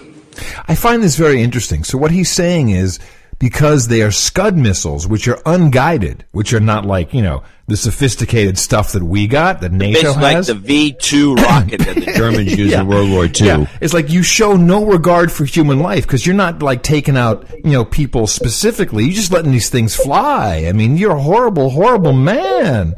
As opposed to us who, you know, we, we just hit a, a wedding and we get the dude and a couple of other people. I mean, it's just, it's, it's amazing how the ease with which the elites talk about death and destruction and cry over my- children. My clip is from uh, Russia Today, which changes the uh, changes the angle just a little bit on the Patriot missiles in Turkey. It's a little straightforward. Tehran has warned NATO of triggering a world war by deploying Patriot missiles on Turkey's volatile border with Syria. It called on the military alliance to reverse its decision to station the defense system there. NATO promised earlier this month to provide manned missile batteries in order to shield Turkey from possible cross border aggression. Right. Just that simple. World War. Yeah, no, yeah, it's coming. It's it's it's good and it's necessary because we need to clean up some people. We need to get the war machine going. It's just it's just unfortunate it's going to be here. So, uh, got an interesting, uh, kind of a side topic that hasn't been covered by the media at all. Okay. I didn't even know about it. Okay. Uh, in fact, I was very uh, interested in this. The uh, guy Gordon Smith, who's the head of the NAB National Association of Broadcasters, brought it up on on a C-SPAN show. Yeah. And uh, I didn't even know this was going on. Play the clip: FCC trying to kill broadcast TV. Oh boy, wait a minute. This is something new. The FCC has said that it wants to move rapidly towards holding incentive auctions uh, by, in 2014, while your group has expressed concerns that if the Commission rushes the process, that it might not be done right. Can you uh, elaborate a little bit on your worries there? Well, you know, the way they're constructing this is they're going to say to broadcasters, how many at this price would volunteer to go out of business? And they'll see who raises their hands, and then they'll say to the buying community, how many will buy at that price? And no one will know who is doing what but them in the middle. And then when they find out, well, we don't need that spectrum, okay, how about this lower price? How many will sell for this, and how many will buy for that? And they'll try to come up with a patchwork model that clears a band for them. The other side of this, which is concerning to us, is of course a lot of towers will have to be moved. It's part of the repackaging of, of television stations. And that is, uh, if this is not done correctly, uh, it, you know, the DTV transition went from analog to digital. Uh, that'll look like Sunday school class compared to the complexity of this, and millions will be disenfranchised from television. If Wait a minute, wait a minute, wait a minute. Let me understand. So, um, why are the, the the broadcast television stations going away? I didn't quite understand the auction thing in the beginning. Yeah, yeah, that's right. You didn't.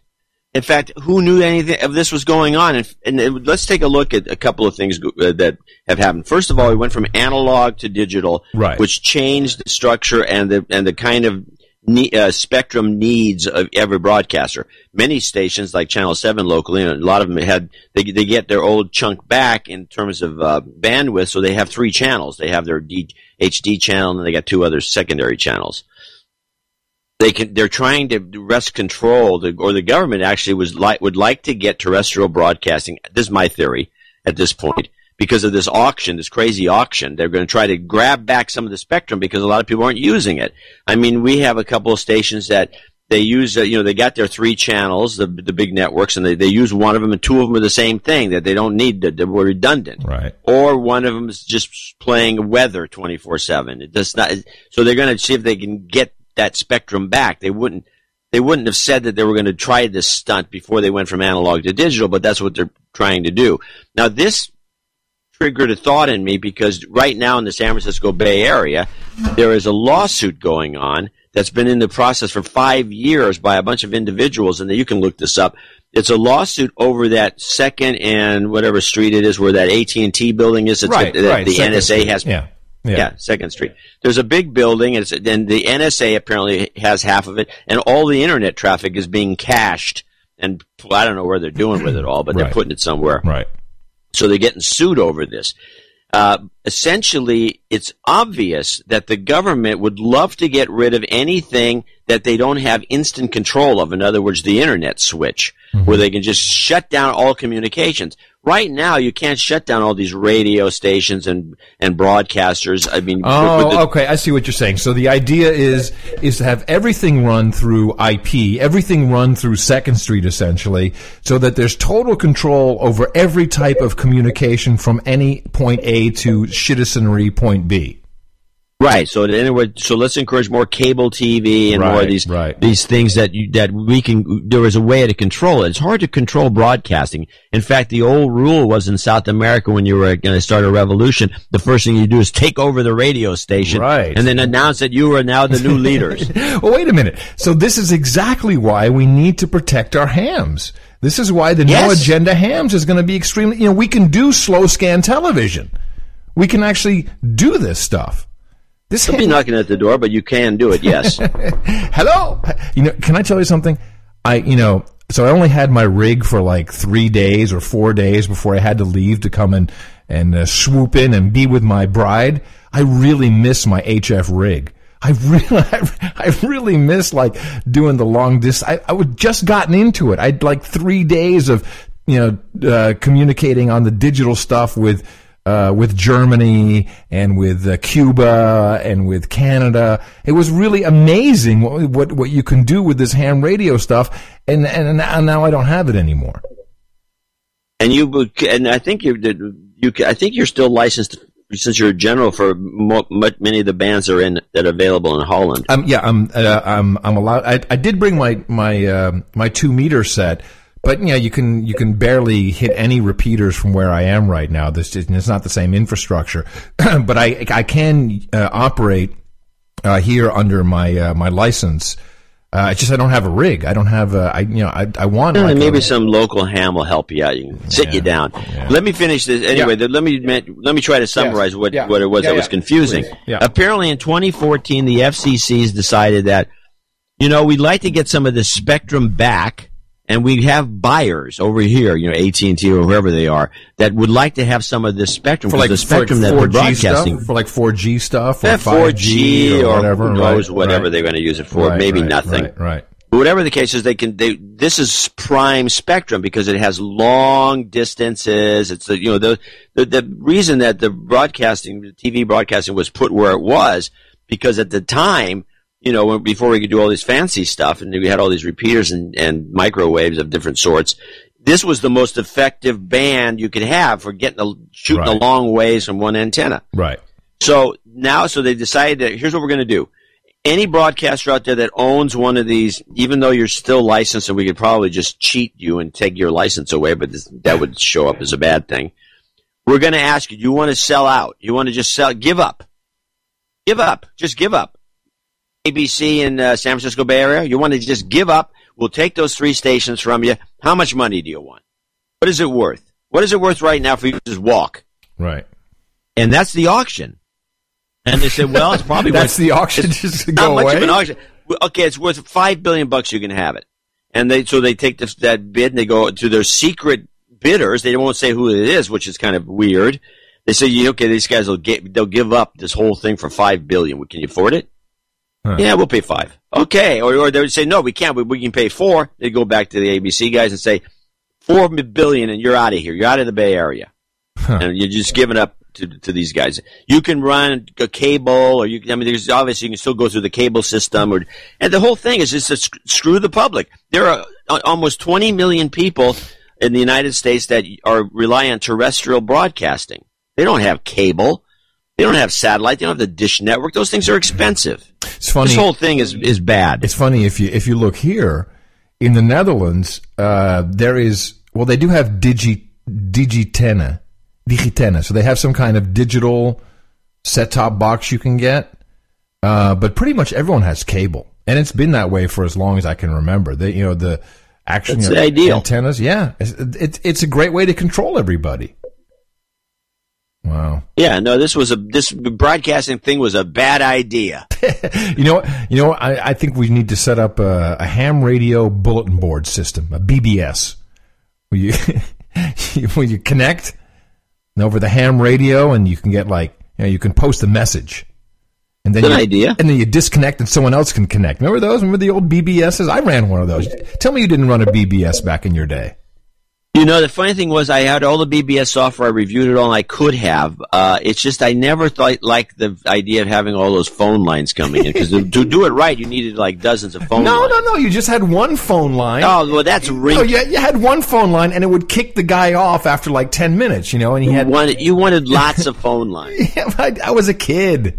I didn't have lots of Oh, phone well, lines. it. I didn't have lots. It of makes sense Can you you, can you turn your speaker down just a tad, John? I, I'm having trouble Yeah, filtering okay. out the the slap back. If I can So, get my computer to come back up. There it is. so um, here's a question for you. If um, oh wow, it's crazy. It's like slapping back really loud. I've got it down to nothing. I can barely hear you now. Yeah, well, that's too bad. How's that? Yeah, that's good, I guess. So if um, if you uh, run a company, an American company, and uh, you know, and and a terrorist wants to, you know, utilize your services, you can't do that, right?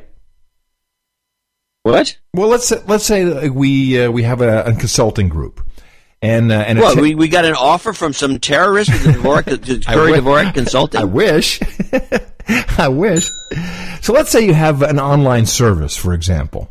Now, can a terrorist use your online service if you're an American company? Is that legal? Is that, uh, is, or, or should that be illegal? Or how does that work? Depends on the terms of service. Aha. Let's. I list- think it should be clearly clearly written in the terms of service that no terrorist can use the service. Uh, when a terrorist organization or any organization is designated as a foreign terrorist outfit or any individual is designated as a foreign terrorist, um, can he or she or that particular organization can open an account with Facebook or Google because they are U.S. companies?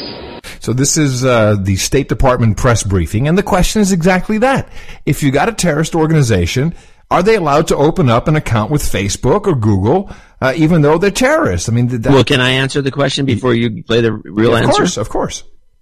Well, from what I understand, yes, because they uh, have the same rights uh, and privileges of anybody else, and I think they do have Facebook pages. That's And, the uh, other reason. FTO, the, any U.S. organization, like citizens are banned for having any interaction with them.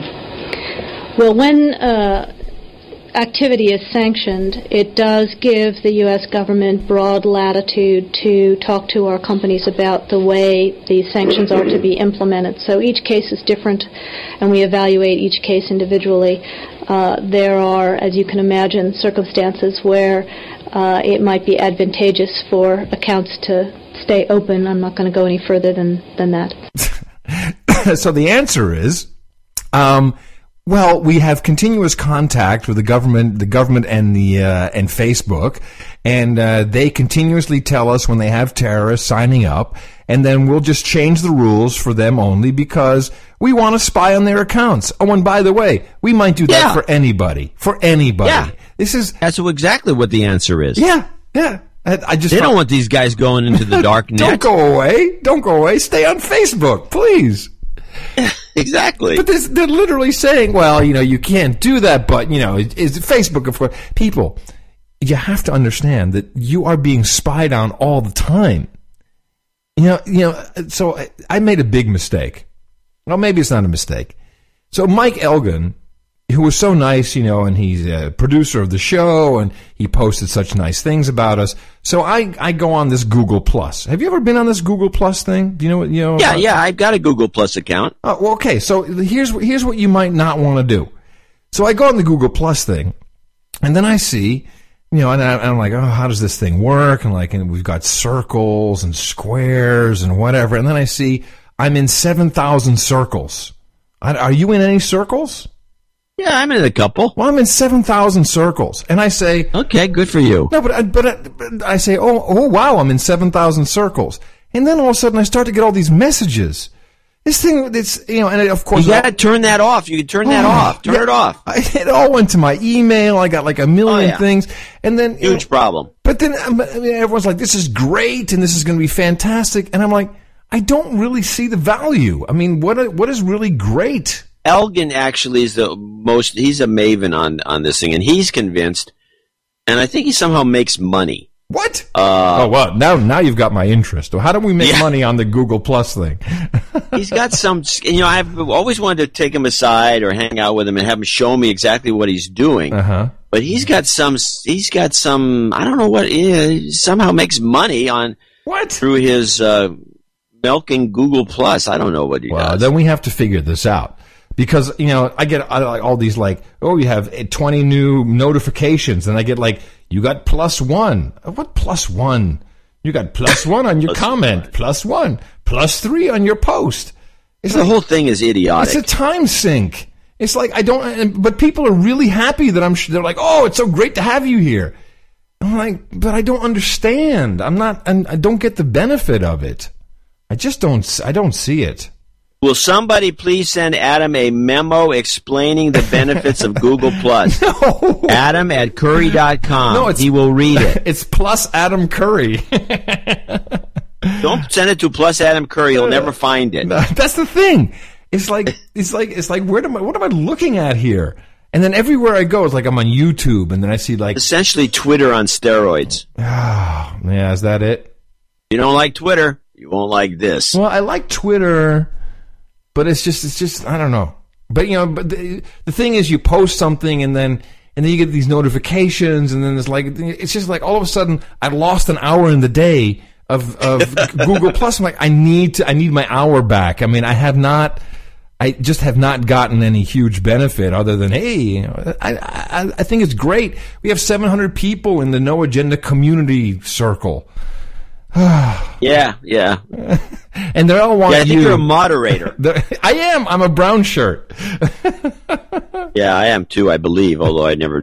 You should come in there. they want to. They, they're going to want to do a. Uh, that's not a meetup. It's called a. Uh, the hell's it called? A hangout. You get everybody a hangout. A online hangout. at the A same hangout. time. A hangout. A A hangout. hangout. Yeah. You can have a hangout and have a video hangout. Hey, man. can- Hey, man, Hey, listen. you know what you can do? You know what you can do? What? You can hang out. Let's go there and hang out and kick some people off. You and I. Let's You just- hang out and then you uh, say hi and you No. say, "What are you doing?" I want you and I to go in there and kick people off of the hangout. kick people Say, hey, hey, man. out. House. All right. I did Some get the Nazis that are in Leo's uh, room. All right, so that. so of the so of the three days that I that I've been spending an hour a day in the in the in the Google Hangout circle, there was only one thing that I got that I that was of any value. One thing that was of value, and that was a story from uh, it was an old story from 2007, but I did like it very much. It was a story from Bloomberg about the Robin Hood Foundation. Uh, the Robin Hood Foundation, of course, is what I have identified as this, these scammers who put on this show or a number of shows a year, and they have 140 or 150 million dollars, of which they invest half of it. Um, and you know, it's not. It just doesn't seem like it's really benefiting the people it's supposed to benefit directly. So I get this story from 2007 from Bloomberg, where there were questions in Congress about the Robin Hood Foundation. And here- Oh. and- oh, here it is. The main concern from Congress half the money in the Robin Hood Foundation is invested in hedge funds run by Robin Hood donors or board members who get paid the industry standard fee of 2% of assets and 20% of profits for managing the donations. So I'm like, wow, of course, it makes so much sense. That's why everyone's all. I mean, remember, we're like brought to you by Chase and Jamie Dimon, and everyone's in there, and we can, and we we see all these, you know, tens of millions of dollars invested in all these different funds. Now I understand. They're taking your money.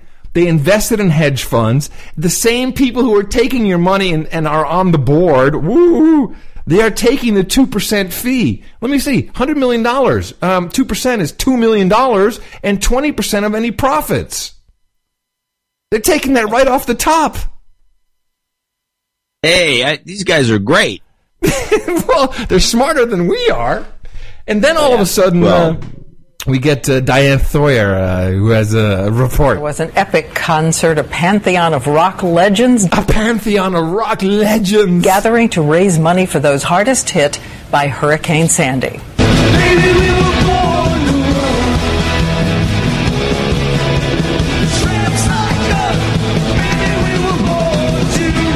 That sounds pretty off key, by the way. It doesn't sound very good.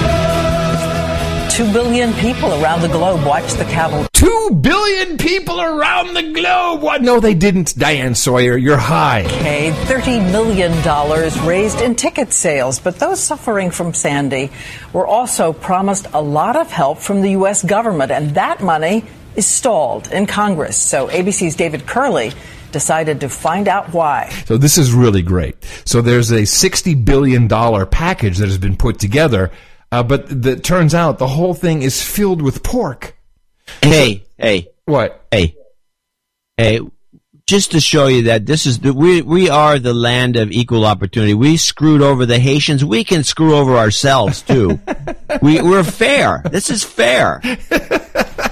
We screw the Haitians. Now we can screw ourselves. Oh, we got Americans having trouble. Ah, screw them. We, we already saw this with Katrina, by the way. But this is so. a- why is this a big shock to you? Well, this is a little different because this is not money that uh, that people only they only raised thirty million dollars, so they say, for uh, for the stupid concert.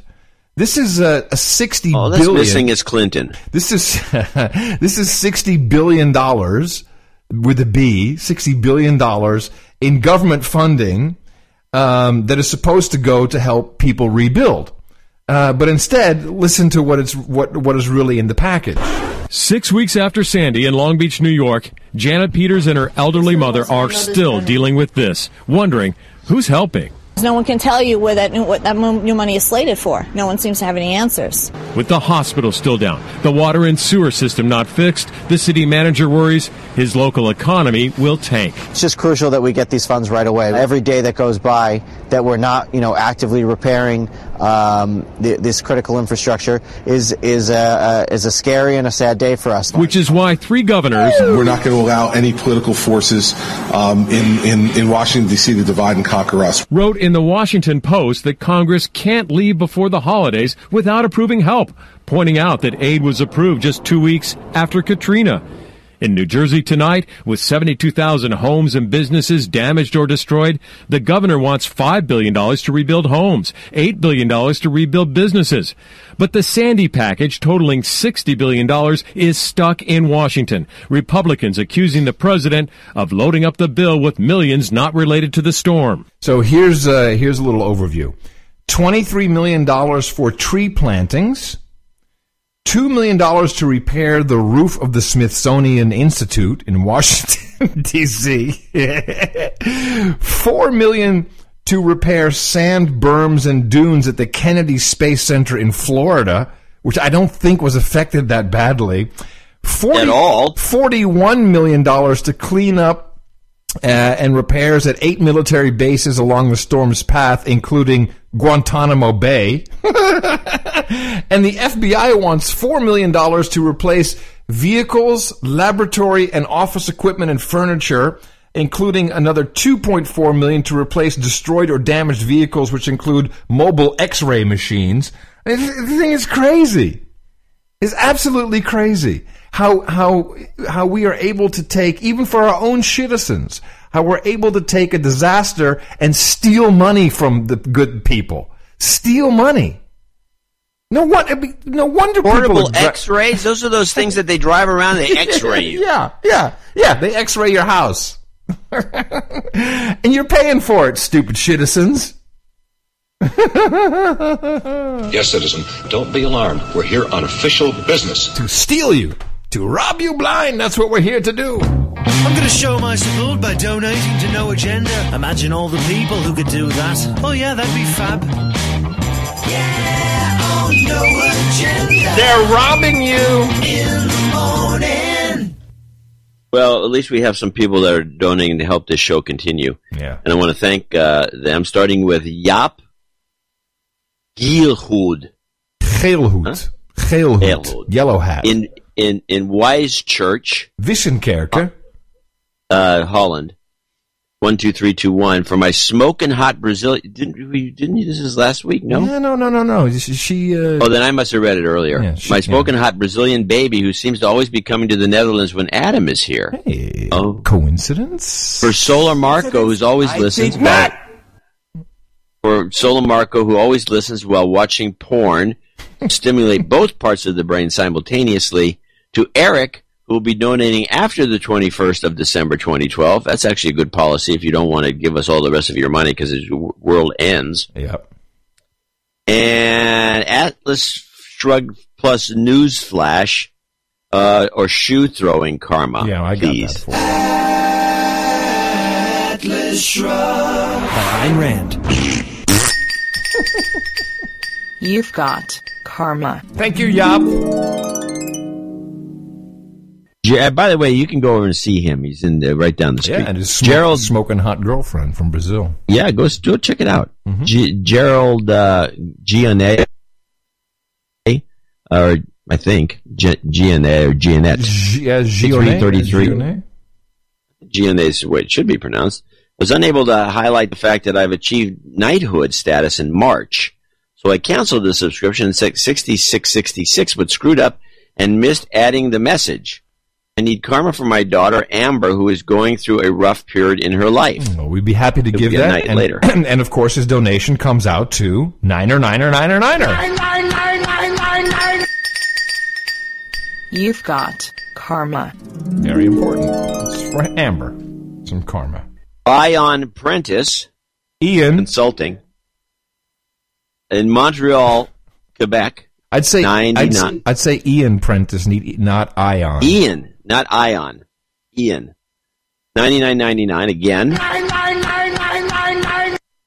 And here we go. No agenda karma works at my company. Uh, at my company crimp Christmas, there was a draw for gifts. When they were drawing the largest gift, I thought to myself, "Time to use my no agenda karma," and I won an iPad. Yay!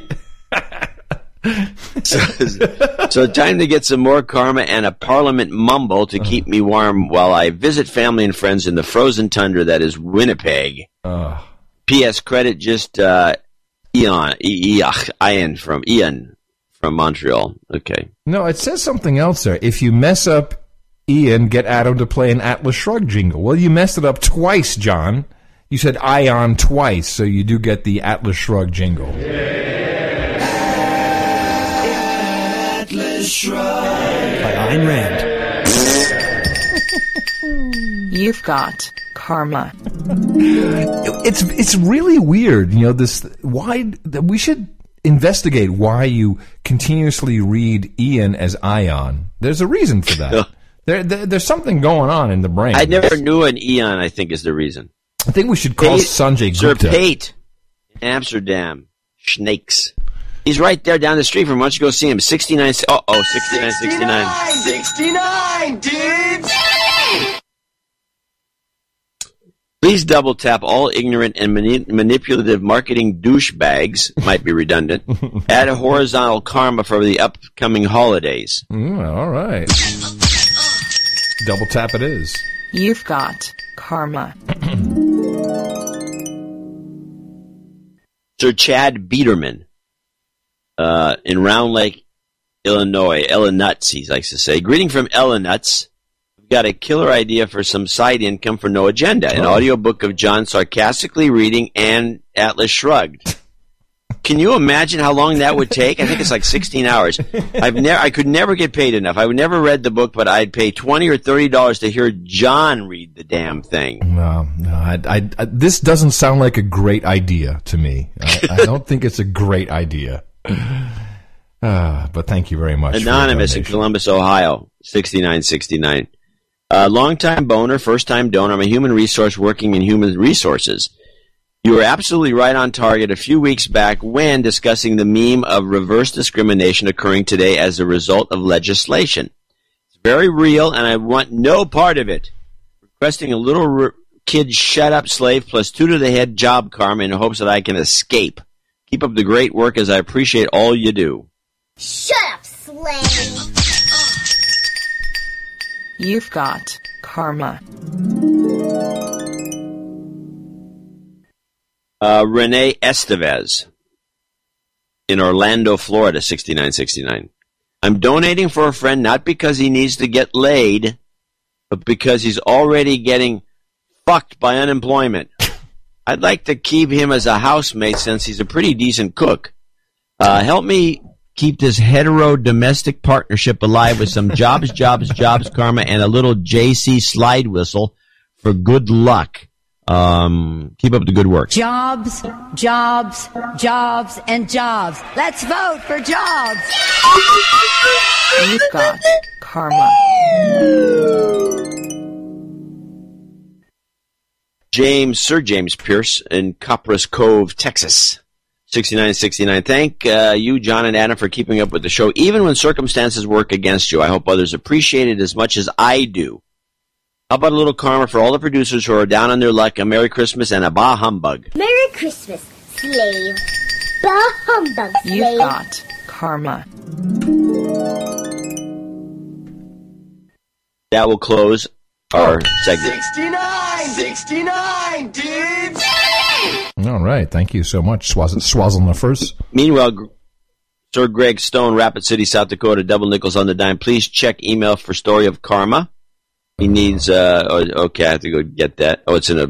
Oh, you know, this Yeah. came through. I didn't Yeah, follow no, up see, on this. I didn't understand this either, but now I see. bec- So, okay, let me just explain.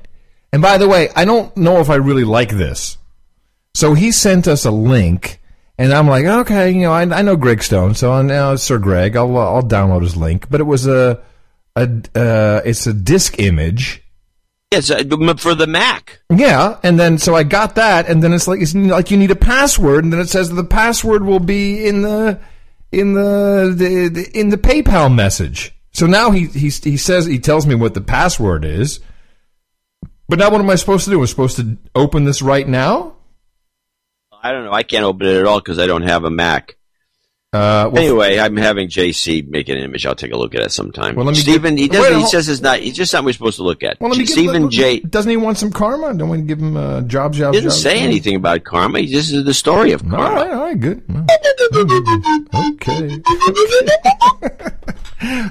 Nelson, Wheat, Wheat Ridge, Colorado, double nickels on the dime. Yale, Asowski in St. Petersburg, Florida, double nickels on the dime.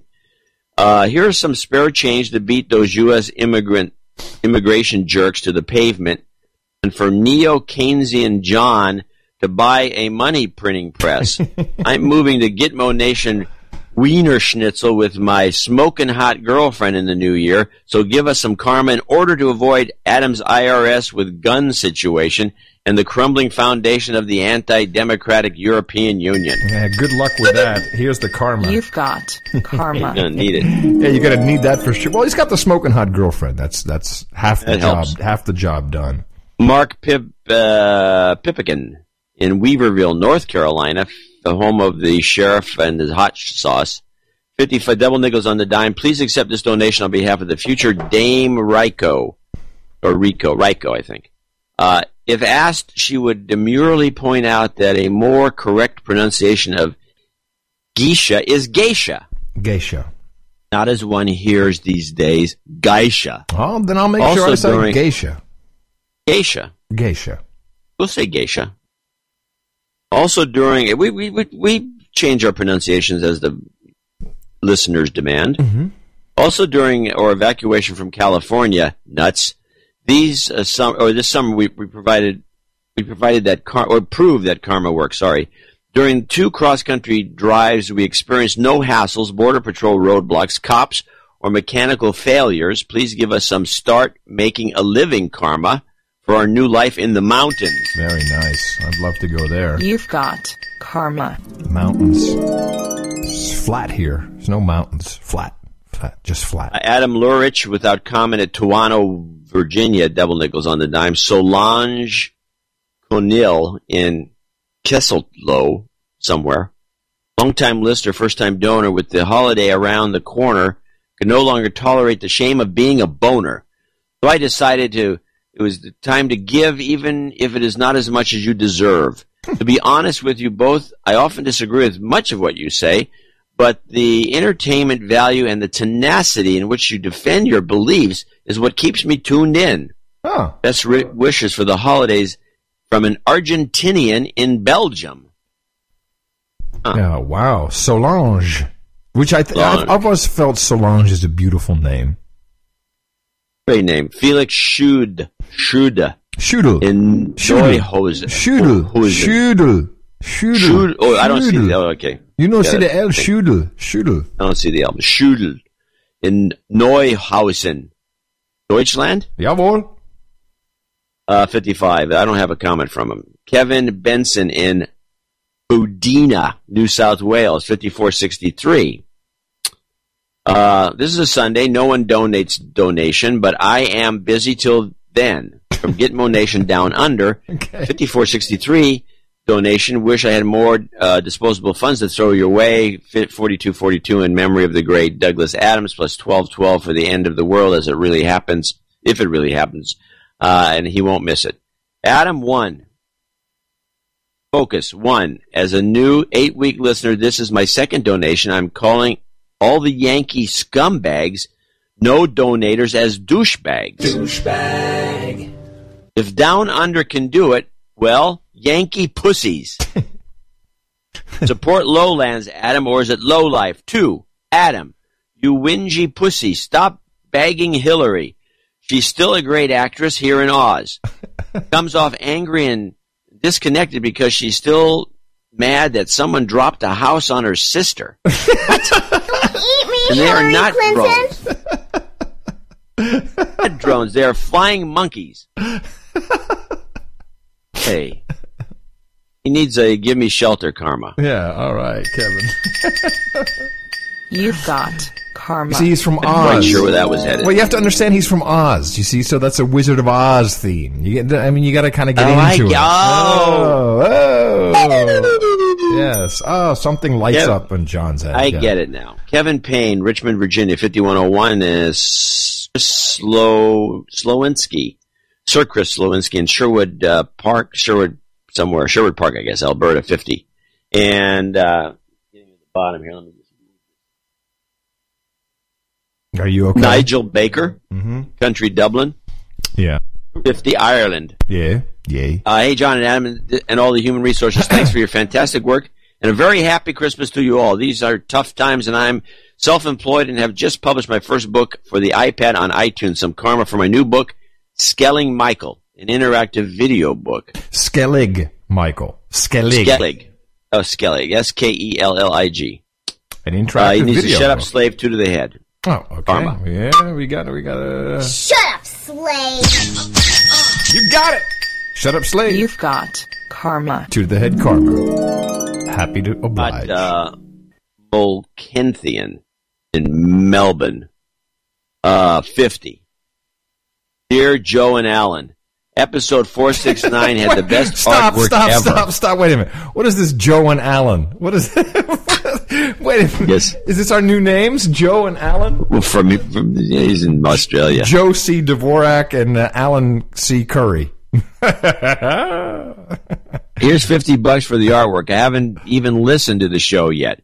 Maybe it's enough for Alan to buy a coffee in Euroland. Merry Christmas, mofos.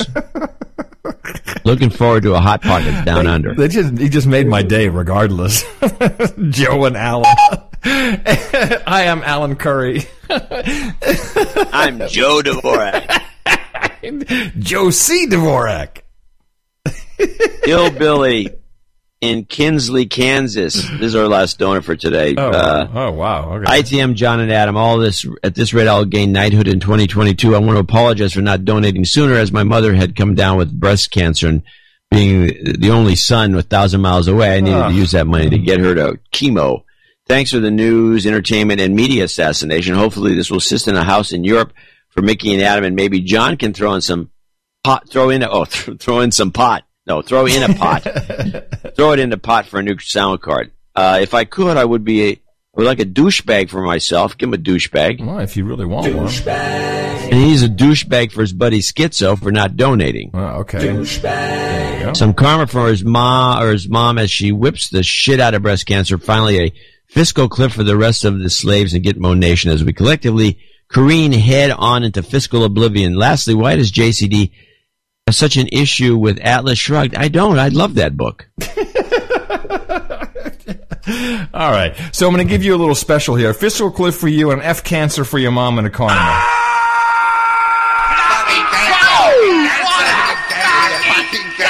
You've got karma. There you go. If that doesn't whip it, nothing will. And that's it. That's it. That's yeah. it. Short. So we uh, will uh, continue on our merry way with 471 coming up, and we're actually on the road to 12, 21, 12. Christmas, which you know would be a slow week as usual, Yeah. and uh, we we have to take a look at another possibility for next year as a promotion, something to think about. I'm not sure how to go about it. Show 500 will be coming up sometime in March or April, I believe. Yeah. Yeah. Yeah. And I'll still be here, by the way. I'll still Probably. I'll still be. Let's make a bet. no, let's not make a bet. 20 more shows from Gitmo Nation down on. Oh my goodness! You mean lowlands? Well, Lowlands down. Oh yeah, right. Lowlands. 30 more. I mean, 30 episodes coming up. I I really. I'm Adam Curry. I really I'm can't. still Joe Curry. I'm Alan Curry. I'm stuck here somewhere and somewhere. I mean, Why don't you guys go to Vienna and, and get out of the way of those paparazzi? Well, here's the problem. Um, I mean, so now I have an actual studio. I've got a whole thing all set up. It's like I can't carry this across the border. I mean, so then we'd have to go and come back, and you know, so what? I'm gonna, I'm gonna. Uh, uh, so I got to. I'm paying Okay, for. okay, re- okay, I get it, I'm paying it, for rent it. in Austin. I'm paying for rent in Amsterdam, and then I'm going to go to Vienna.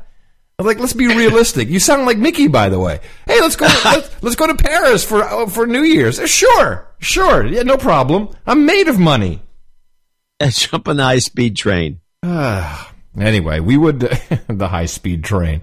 Uh, we appreciate uh, everything that you do for us by supporting our program so that we can bring you the best media assassination and analysis, uh, analysis possible. Uh, there's only one place for you to go uh, to support us, and that is Dvorak.org slash N-A. It's your birthday, birthday! No agenda! Only one today makes it real easy. Sir Dean Bertram, one of our knights, uh, congratulates his Dame Donna, uh, his Dame Lit, I should say. She turns 14 on the 17th. Is he way ahead? Is that what he's trying to do? Is make sure that he gets it in before the end of the world? If so, then you did a good job. Congratulations to all your buddies here at the No Agenda Show. We have a number of knights. Yeah, this is what's kind of cool is that just before the end of the world, um, everyone's uh, starting to. It's starting to happen. You know, we have had so many people who um, who got on board with monthly donations, twelve twelve or thirty threes or thirty, and eventually, you know, it does happen. You will become a knight. I mean, it's it's funny how that works. It's kind of the reverse of a credit card. You know, you're actually saving something up, and then there you go, you get it. And for these people, I'm very happy for them and proud to uh, welcome them into the roundtable. So, um, uh, John, if you could, uh, Joe, are you there? Yeah, I'm here. I got my sword ready to come out.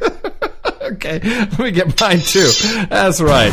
Can we have Ralph Nelson, Mike Keeler, Anthony Leon, Gerald Gionet, and Felix Schudel all step forward, please? You today we'll all become Knights of the No Agenda Roundtable because of your contributions to the best podcast in the universe, the amount of $1,000 or more. So I hereby pronounce thee, Sir Ralph, Sir Mike, Sir Anthony, Sir Gerald, and Sir Felix, all Knights of the No Agenda Roundtable. Come on down, gentlemen, for your hookers and blow, your rent boys and Chardonnay, your hot pants and booze, your wenches and beer, your Rubenesque women and rosé, your geishas and sake, vodka and vanilla, and mutton and mead.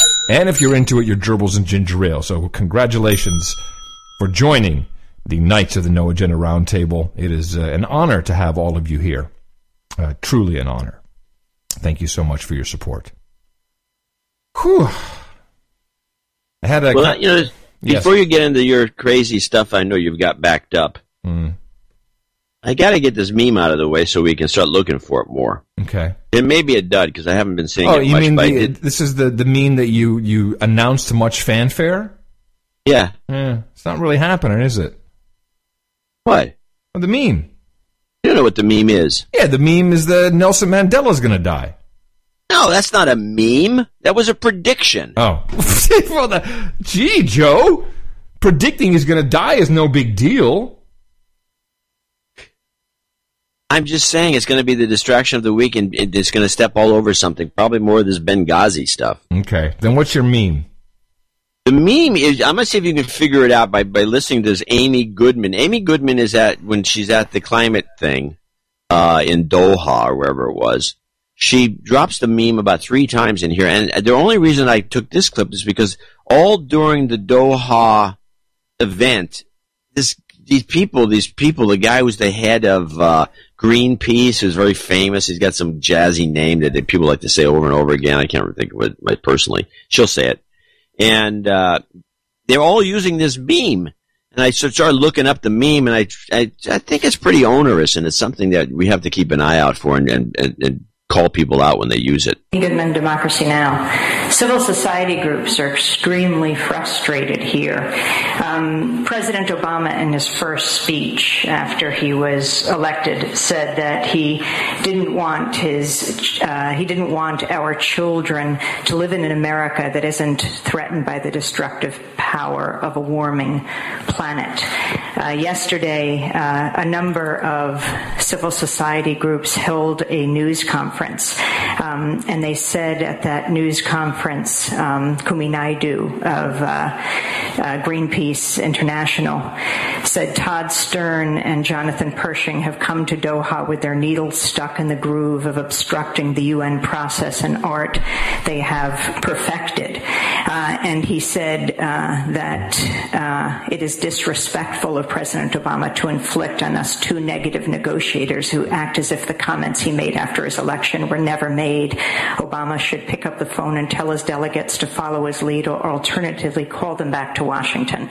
That's what Kumi Naidoo said. Uh, Jonathan Pershing, are you following President Obama's wishes? Um, and how do you respond to civil society groups who are saying that the U.S. is the lead obstructor to any kind of uh, negotiation, uh, negotiated deal here in Doha? I have no comment on the first part of that.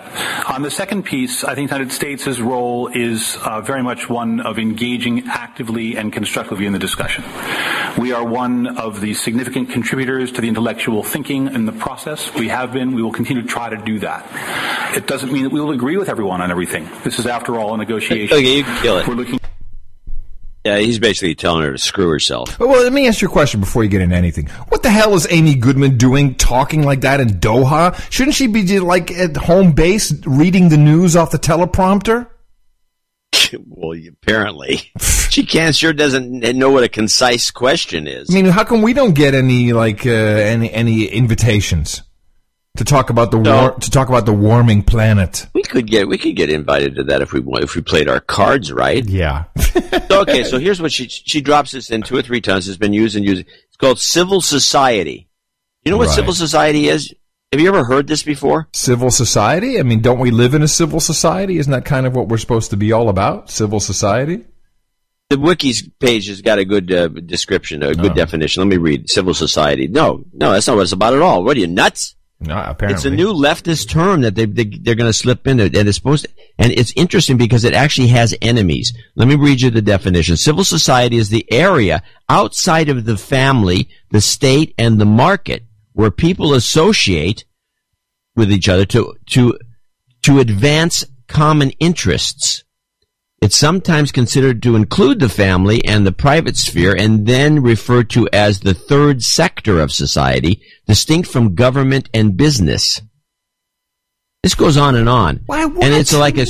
Well, where does this take place then? Is can I walk out the door into civil society? Is there a place? Is there is there a, a, a street sign so I know that when I've arrived at civil society?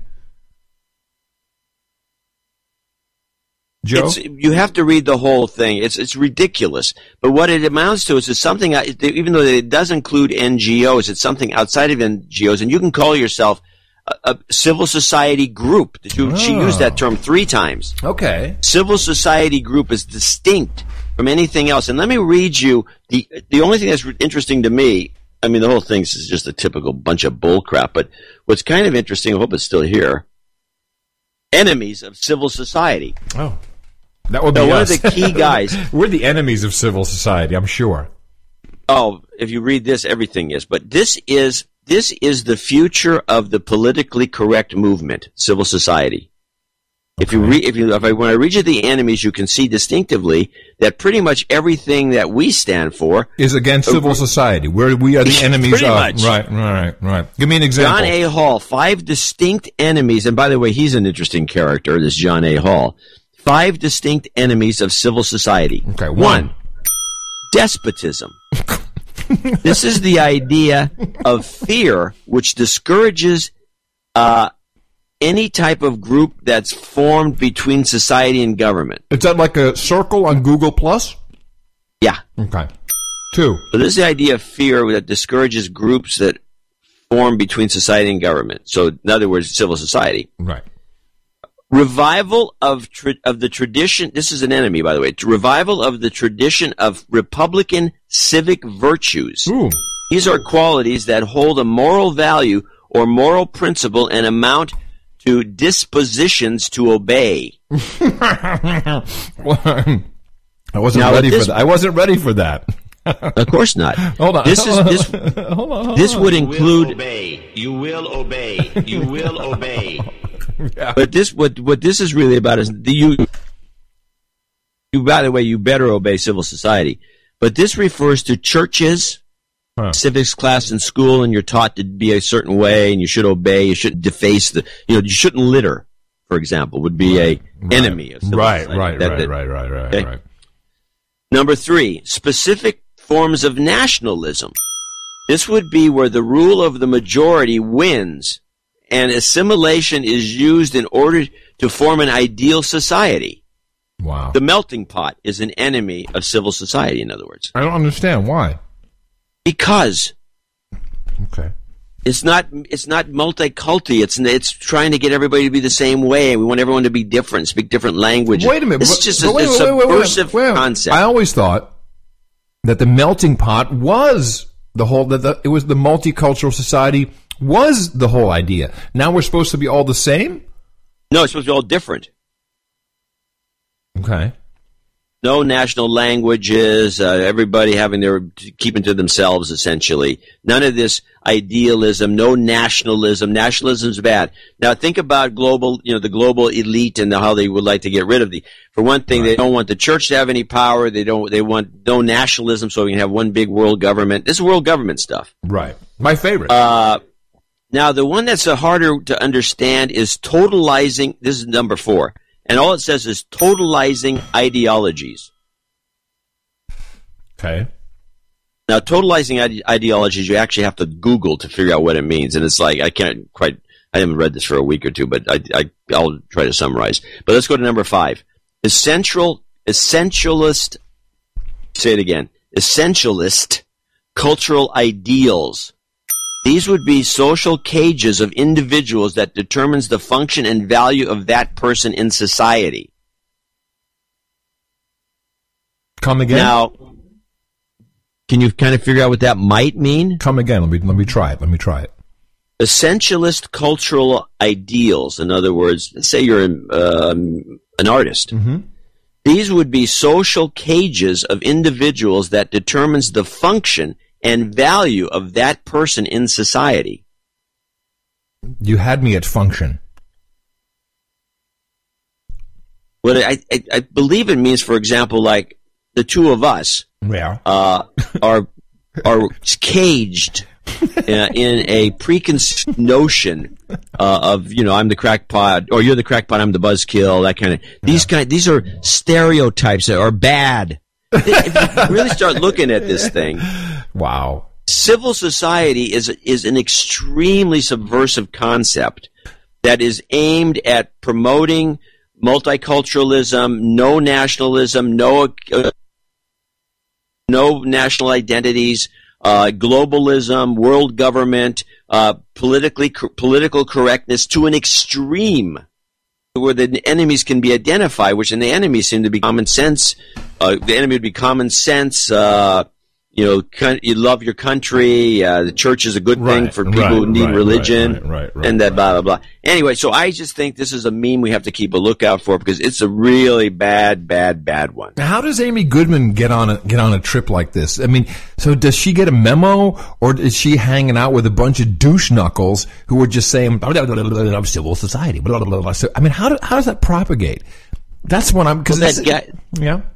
it's it's like it's weird the way it propagates. It's it's kind of like the only way I can describe it is like when you're in Silicon Valley and you're covering tech all the time, which I d- have to do. Yeah. Uh, things will come up like uh, you know the word Wi-Fi, Wi-Fi, Yeah. and it used to be 802.11. Oh yeah, I got wireless, and then, then the Wi-Fi group formed, and now you start calling it Wi-Fi. I got Wi-Fi, Wi-Fi. It just happens in the milieu. It just Right. pop up. So now I say Wi-Fi. I actually, I, I, under, I understand this because I'll tell you something completely nuts. Do you know that in the Netherlands they call it Wi-Fi? Beefy. Yeah. Wow. and the whole world knows that it's Wi-Fi, but for some reason, for some crazy ass reason, the Dutch have decided to call it Wi-Fi. Huh. And that's Uh, exact- milieu again. Yeah, milieu, total milieu, milieu, Wi-Fi.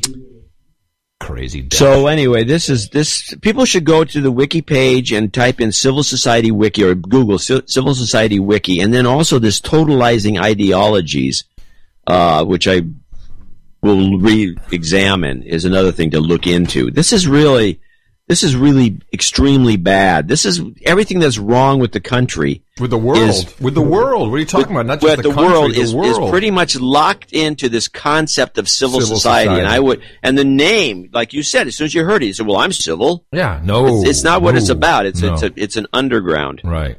It's kind of like Anyway, right to work state. It's kind of like that. It's, it's one of those new world order terms. Civil It's society. totally new world Yeah. order. Oh.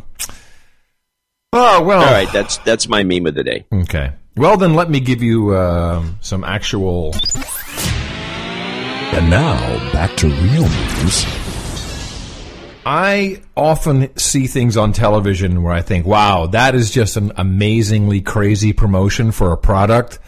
Um, but somehow there's a group out there who have taken it beyond what the, the Joe and Alan Consulting Group can do and have just, I mean, just, it blew me away. Whereas, you know, we've put together some crazy promotions in our time, but nothing like this. Yep, that's a giant Oreo cookie. He's making it's the first ever cookie delivery to Antarctica. It's a celebration to mark Oreo's 100th birthday and a 100 years since people first set foot on the South Pole. Not only did Oreo surprise scientists with 5,000 cookies, also made a donation to the world's first solar-powered penguin cam and wore earmuffs as well. Lucky penguins. That's Oh, yeah. good for us. Have a great weekend. I mean, can you uh, believe that someone actually pitched the idea of sending a giant Oreo cookie to Antarctica?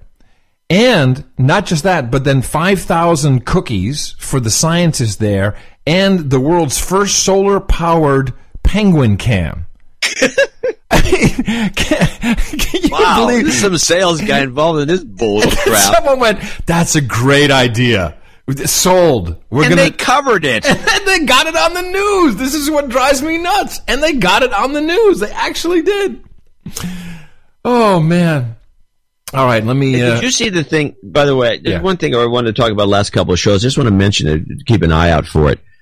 Uh, there was a the headline is pretty much says what I'm what it's about, which is David Petraeus may have committed much worse crimes in Afghanistan. Oh, do tell. They're starting to pull the uh, the drone attacks and the especially the the double tap mm-hmm. where because it's apparently it's a violation of every every Gen- law ever Geneva passed Convention. worldwide. Yeah, of course. Yeah. Geneva Convention to first b- blow up something and then attract people trying, you know, try attract the Red Cross or somebody trying to save And then blow lives and then blow them up. Yeah. And it, it, it seems to be some indication that Petraeus came up with this idea. And because who else would go back there unless they were bad? Um, Well, isn't this? But, there- wait a minute. Isn't this there's exactly something going on with Petraeus that we don't know? Isn't isn't this exactly what what the the very first WikiLeaks video that came out that showed um, you know these a couple of dudes getting machine gunned by uh, by a helicopter gunship and then you see Yeah. the people come and try and help them and then they they got machine gunned too isn't this exactly the same thing Yeah, We Yeah, are this is a war crime. We are a bunch of assholes. I mean, I'm sorry. We just, as Americans I'm not doing it. Well, no, but Can't call me an asshole. I'm against it. Listen, Joe, you, you're, totally in on this. You're not out there demonstrating, saying "stop this bull crap." I'm I'm saying stop this bull crap. I don't have to demonstrate. Okay, all right. Well, I say stop Well, this bull to crap. demonstrate. too. I say with a I- billy club. I say stop this bull crap. All right, let, me- let me play. Uh, let me play a funny clip here. This is uh, Matt Damon. Are you familiar with Matt Damon? Yeah, I've heard of him. Yeah. So he's an actor, uh, and he plays a tough guy in the movies, and he's an idiot. Because I want I want you to listen to what he thinks. Because this is about Fiscal Cliff, and he's on the Tavis Smiley show, and Tavis, of course, is on our national treasure, uh, the PBS's. Uh, which is uh, public television, brought to you by uh, Monsanto and Archer uh, Yeah, and Daniels Ta- Midlands always and got he, Boeing. Tavis got like a, a lifesaver in his mouth all the time. Exactly. And so he's saying, "Hey, man, you know what about uh, you know uh, about the fiscal cliff and everything?" And then Matt Damon is such. I mean, he's such an, an idiot, and he takes it all the way to a punchline, which I just found incredible. And that this is on television, on so-called smart television, that people watch and go, "Oh yeah, no, this is this is right, this is truth." Do you think that ultimately, on the things that matter to you, the things that matter to me, um, that Obama, as president, is going to be on the right side of history? And this is my favorite term because if anyone is going to be on the right side of history, it's going to be Joe and Alan from the Crackpot and Buzzkill show, okay? Not Obama, not Hillary Clinton. We're going to be on the right side of history. I desperately hope so, um, because we need we need that, and uh, people Why? need that. What? Why? Why do we need it? Why does he hope so? Well, listen. Um, I don't need that. I'm in the one percent, so I need to pay more taxes. I need to pay more taxes, he says. Okay, let's see let's let's see if he understands the concept. It's the truth. Um, you know, I, I don't begrudge. I don't drive by a firehouse and see guys playing cards and begrudge the fact that my taxes pay them. Does Matt Damon understand that most firemen are volunteer and that they don't get paid at all? And that if anything, it is going to be local, council, city, or state taxes, but not federal taxes that pay for your firemen, you idiot. Because every once in a while the bell goes off and those guys run into a burning building for for people who are strangers or people who are my friends. D- don't you understand that the money, the, the extra taxes that you want to pay is going to double tap people with drones? Don't can't don't don't you read a newspaper? You idiot! Don't you see where the money is actually going? To us, asshole Americans, killers of the Well, world. What? I, I'd like you to play the clip, but but let me. I, I'm baffled. I'm always baffled to the point of stupefaction as to why anybody in their right mind says, "I want to pay more taxes." Oh, he's because he's an It's idiot. bef- It's amazing. or they're cats, you know. And uh, I, I I don't want to do that, you know. I, I don't I don't I don't know that I'm built to do that. Maybe I am, but I'd rather pay a, another percent or two, or for some, you know, police who are going to You know. make sure the you know our kids for some police, You know. another percent or two for some police. What? Wait, let's listen. What are the police going to do, Matt? are safe and we're safe. You know, Are We're going to be safe. You know, I, you know, You know? occasionally they put themselves in harm's way. Now, now, wait for it. Wait for it. Wait for what this idiot is about to say. And uh, you know, I, I like driving on nice roads, and Yeah, nice roads. Hello, Matt Damon. That nice roads is state taxes. Maybe it's a toll road. It doesn't come from your extra money that you are, which you were more than welcome to pay. um, you know, I You know, I, I believe I believe. You know. you know, I, I just I believe that we're all in it together. Oh, civil society. We're all in it I together. Now, wait for it. And I and I and I and I wonder, you know, these people who get so angry about a couple more percentage points. It's like what what I mean, what are you talking about, really? You know, you want to you want to see what life looks like without that?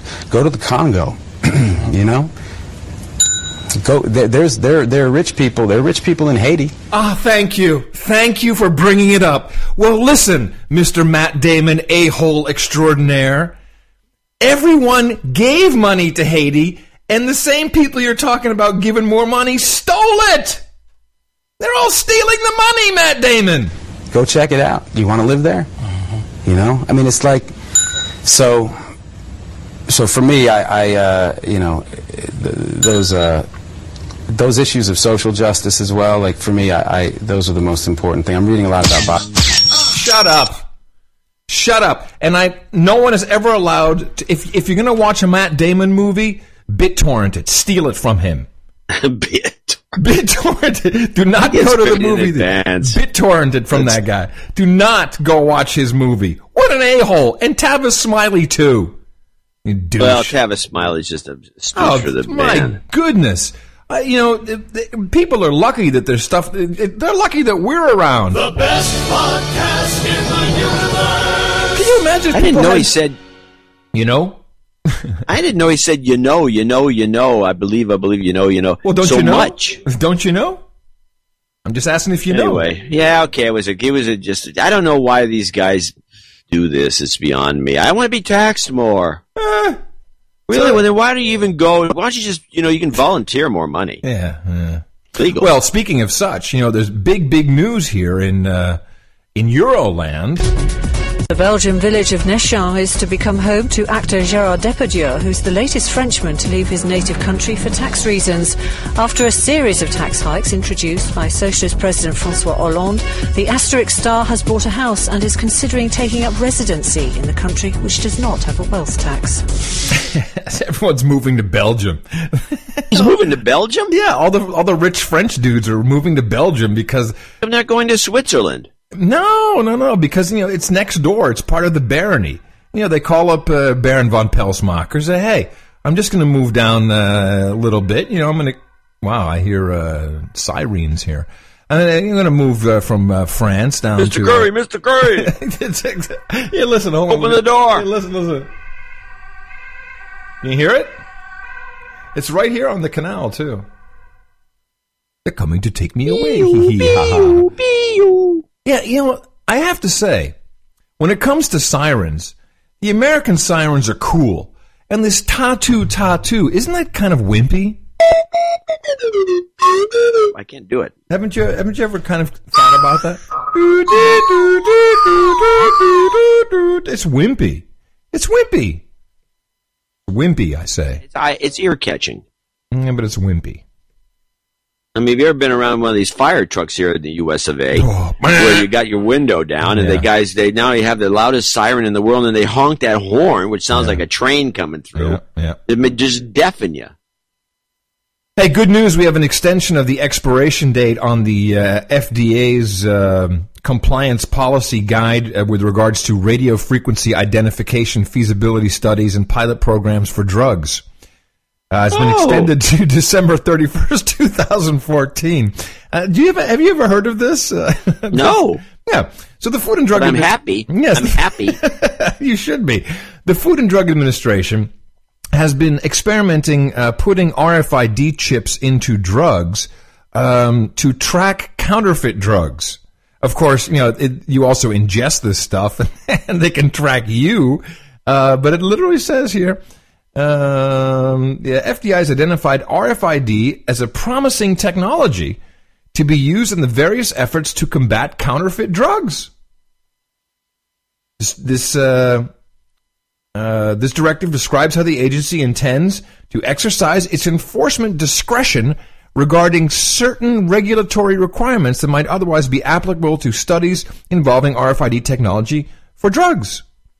So, you know, the whole idea of injecting chips into you and stuff that that that you laughed at me about four years ago, here it is in the Federal Register, putting it right into the drugs, tracking it as you put it into your tummy. If you, it's in your stomach, there's no way the, the signal can get out. There- From a piece that small, no way. I, I mean, look, we land. you're on- going to poop it out. You're going to poop it out, and it's going to go down the toilet, down the drain. It's going to be at the sewage treatment plant, and then they're going to flip the button. They're to where's where's Curry? Apparently, he's fallen into the sewage treatment plant. okay. All right then. Okay. As you wish. I see it differently, but as you wish. Good to go. All right. You got anything else there, uh, Joe? No, I'm reading about this. There's a bunch of spy stuff that's not interesting, and then there's um, yeah, some crazy. I guess it gets. Uh, no, not really. Not really. I got. Let's see if I got one more clip left. I thought you might have. Uh, one yeah, yeah. Portugal protests are pro, pro, they're going crazy in Portugal and Bahrain. We actually played Bahrain. Bahrain, it is. Purple Beret. Tens of thousands of people have marched in Bahrain's capital Manama as anti-government protests continue in the Gulf monarchy. The uprising's been going on for almost two years now and it's often met with a brutal response by the country's security forces. Sayed Yusuf Al Muhafta from the Bahrain Center for Human Rights says authorities are firm in their actions because they think they're backed by the West. Government of Bahrain they have a, a huge support from Western country, so that's why they don't care about human right violation. More than 100 protesters were killed, thou- thousand were tortured, beaten, uh, arrested uh, in the last uh, in one year and a half. I didn't understand a word that dude said. Great report, pal. Good work, Russia today. Couldn't But at least they're covering it. Nobody in the American media will even t- touch this topic. No. They're just, and they, by the way, they showed some videos. I could be bullshit videos, but they were protests uh, of some sort with the Bahrainian flag Yeah. by the tens of thousands. I mean, it looked like about a quarter of a million people were walk, walking around bitching. Wow. So that's something that nobody's discussing. Also, the Portuguese are moaning and groaning about their situation. I don't blame them either. Thousands of people Uh, have taken to the streets of Lisbon to protest against next year's budget. The new financial plan is one of the harshest in the country's recent history and will take away the equivalent of a month's wages from many workers. Portugal's government's committed to austerity measures as it struggles to meet the terms of its international creditors. See, that, that wasn't even in the newspapers here. They're not even talking about it here. And you can fly there in an hour and a half. That wasn't even shown there? No, no, no, no, no. That's crazy. They don't want to give anyone any ideas. No, this is it's just as bad as in the you don't don't give any slaves the ideas. You go out and protest on the street. No, no. Instead, we've got Philips and Heineken, and they put together the Christmas Canal Parade of Lights. So everyone could Oh, stand. cool. On, yeah, everyone could stand on the canal like, oh, there's some lights going by on boats. wow, Yeah. lights. and I What swear it, 1890? It's even better. They had like little Mickey Mouse ears with red LED lights on top, and they handed them out, and everyone's walking around with these two. I should get some pictures for you. Hold on a second. Yeah. Google this for a second. get some more pictures that we can use in the newsletter. Hold on. Google for a second. Google uh, c- Christmas, Christmas. Hold on. Christmas Canal Lights Parade. I think is what it was. You Google that. You can see some pictures. Yeah, there you go. Hold on. Pictures, images. There we go. What do we got? Oh, look how cute it all is. It's all so pretty. And all the slaves just like, ah, yeah, pretty winky Oh, I got. I got a good one. I use Christmas Canal Lights Parade Amsterdam, and there's a crap load of stuff. But did you? But you got to get the the head the headgear that people are wearing. Um, Yeah. Hold on, head. What would it be? Headgear. Well, I'll just try headgear. I think that was what it was. Um, no. I think typing in headgear Amsterdam is not going to get what you want. In the morning. All right. With that, uh, we shall shut down the broadcast for today, as we are still enabled to uh, broadcast, which is kind of a good thing, I guess. It's not easy. It's not easy sometimes. Are you uh, doing uh, any other shows today? no, I'm good to go. I'm going to uh, probably uh, uh, clean the office again. right. You should tweet a picture of that. yeah, that's the ticket. I will. All right, so um, I'll be uh, I'll keep my uh, eyes and ears open here. I'll have everything uh, boots on the ground as we uh, continue our life in exile here in uh, Gitmo Nation Lowlands, and we'll bring you an update on Thursday, obviously, of everything that's going on here and uh, and how long we're going to be stuck in the Lowlands, which seems to be until the end of the world. Coming to you from Amsterdam, the Netherlands, day ten in exile. Gitmo Nation Lowlands. In the morning, everybody. I'm Alan C. Curry. And from northern Silicon Valley, where I remain, I'm Josh C. Joe Dvorak. we'll be back on Thursday, right here on No Agenda. the best podcast in the universe. Yes, citizen, you may return to your harpsichord. Don't eat me, Hillary Clinton. Dvorak.org slash N-A.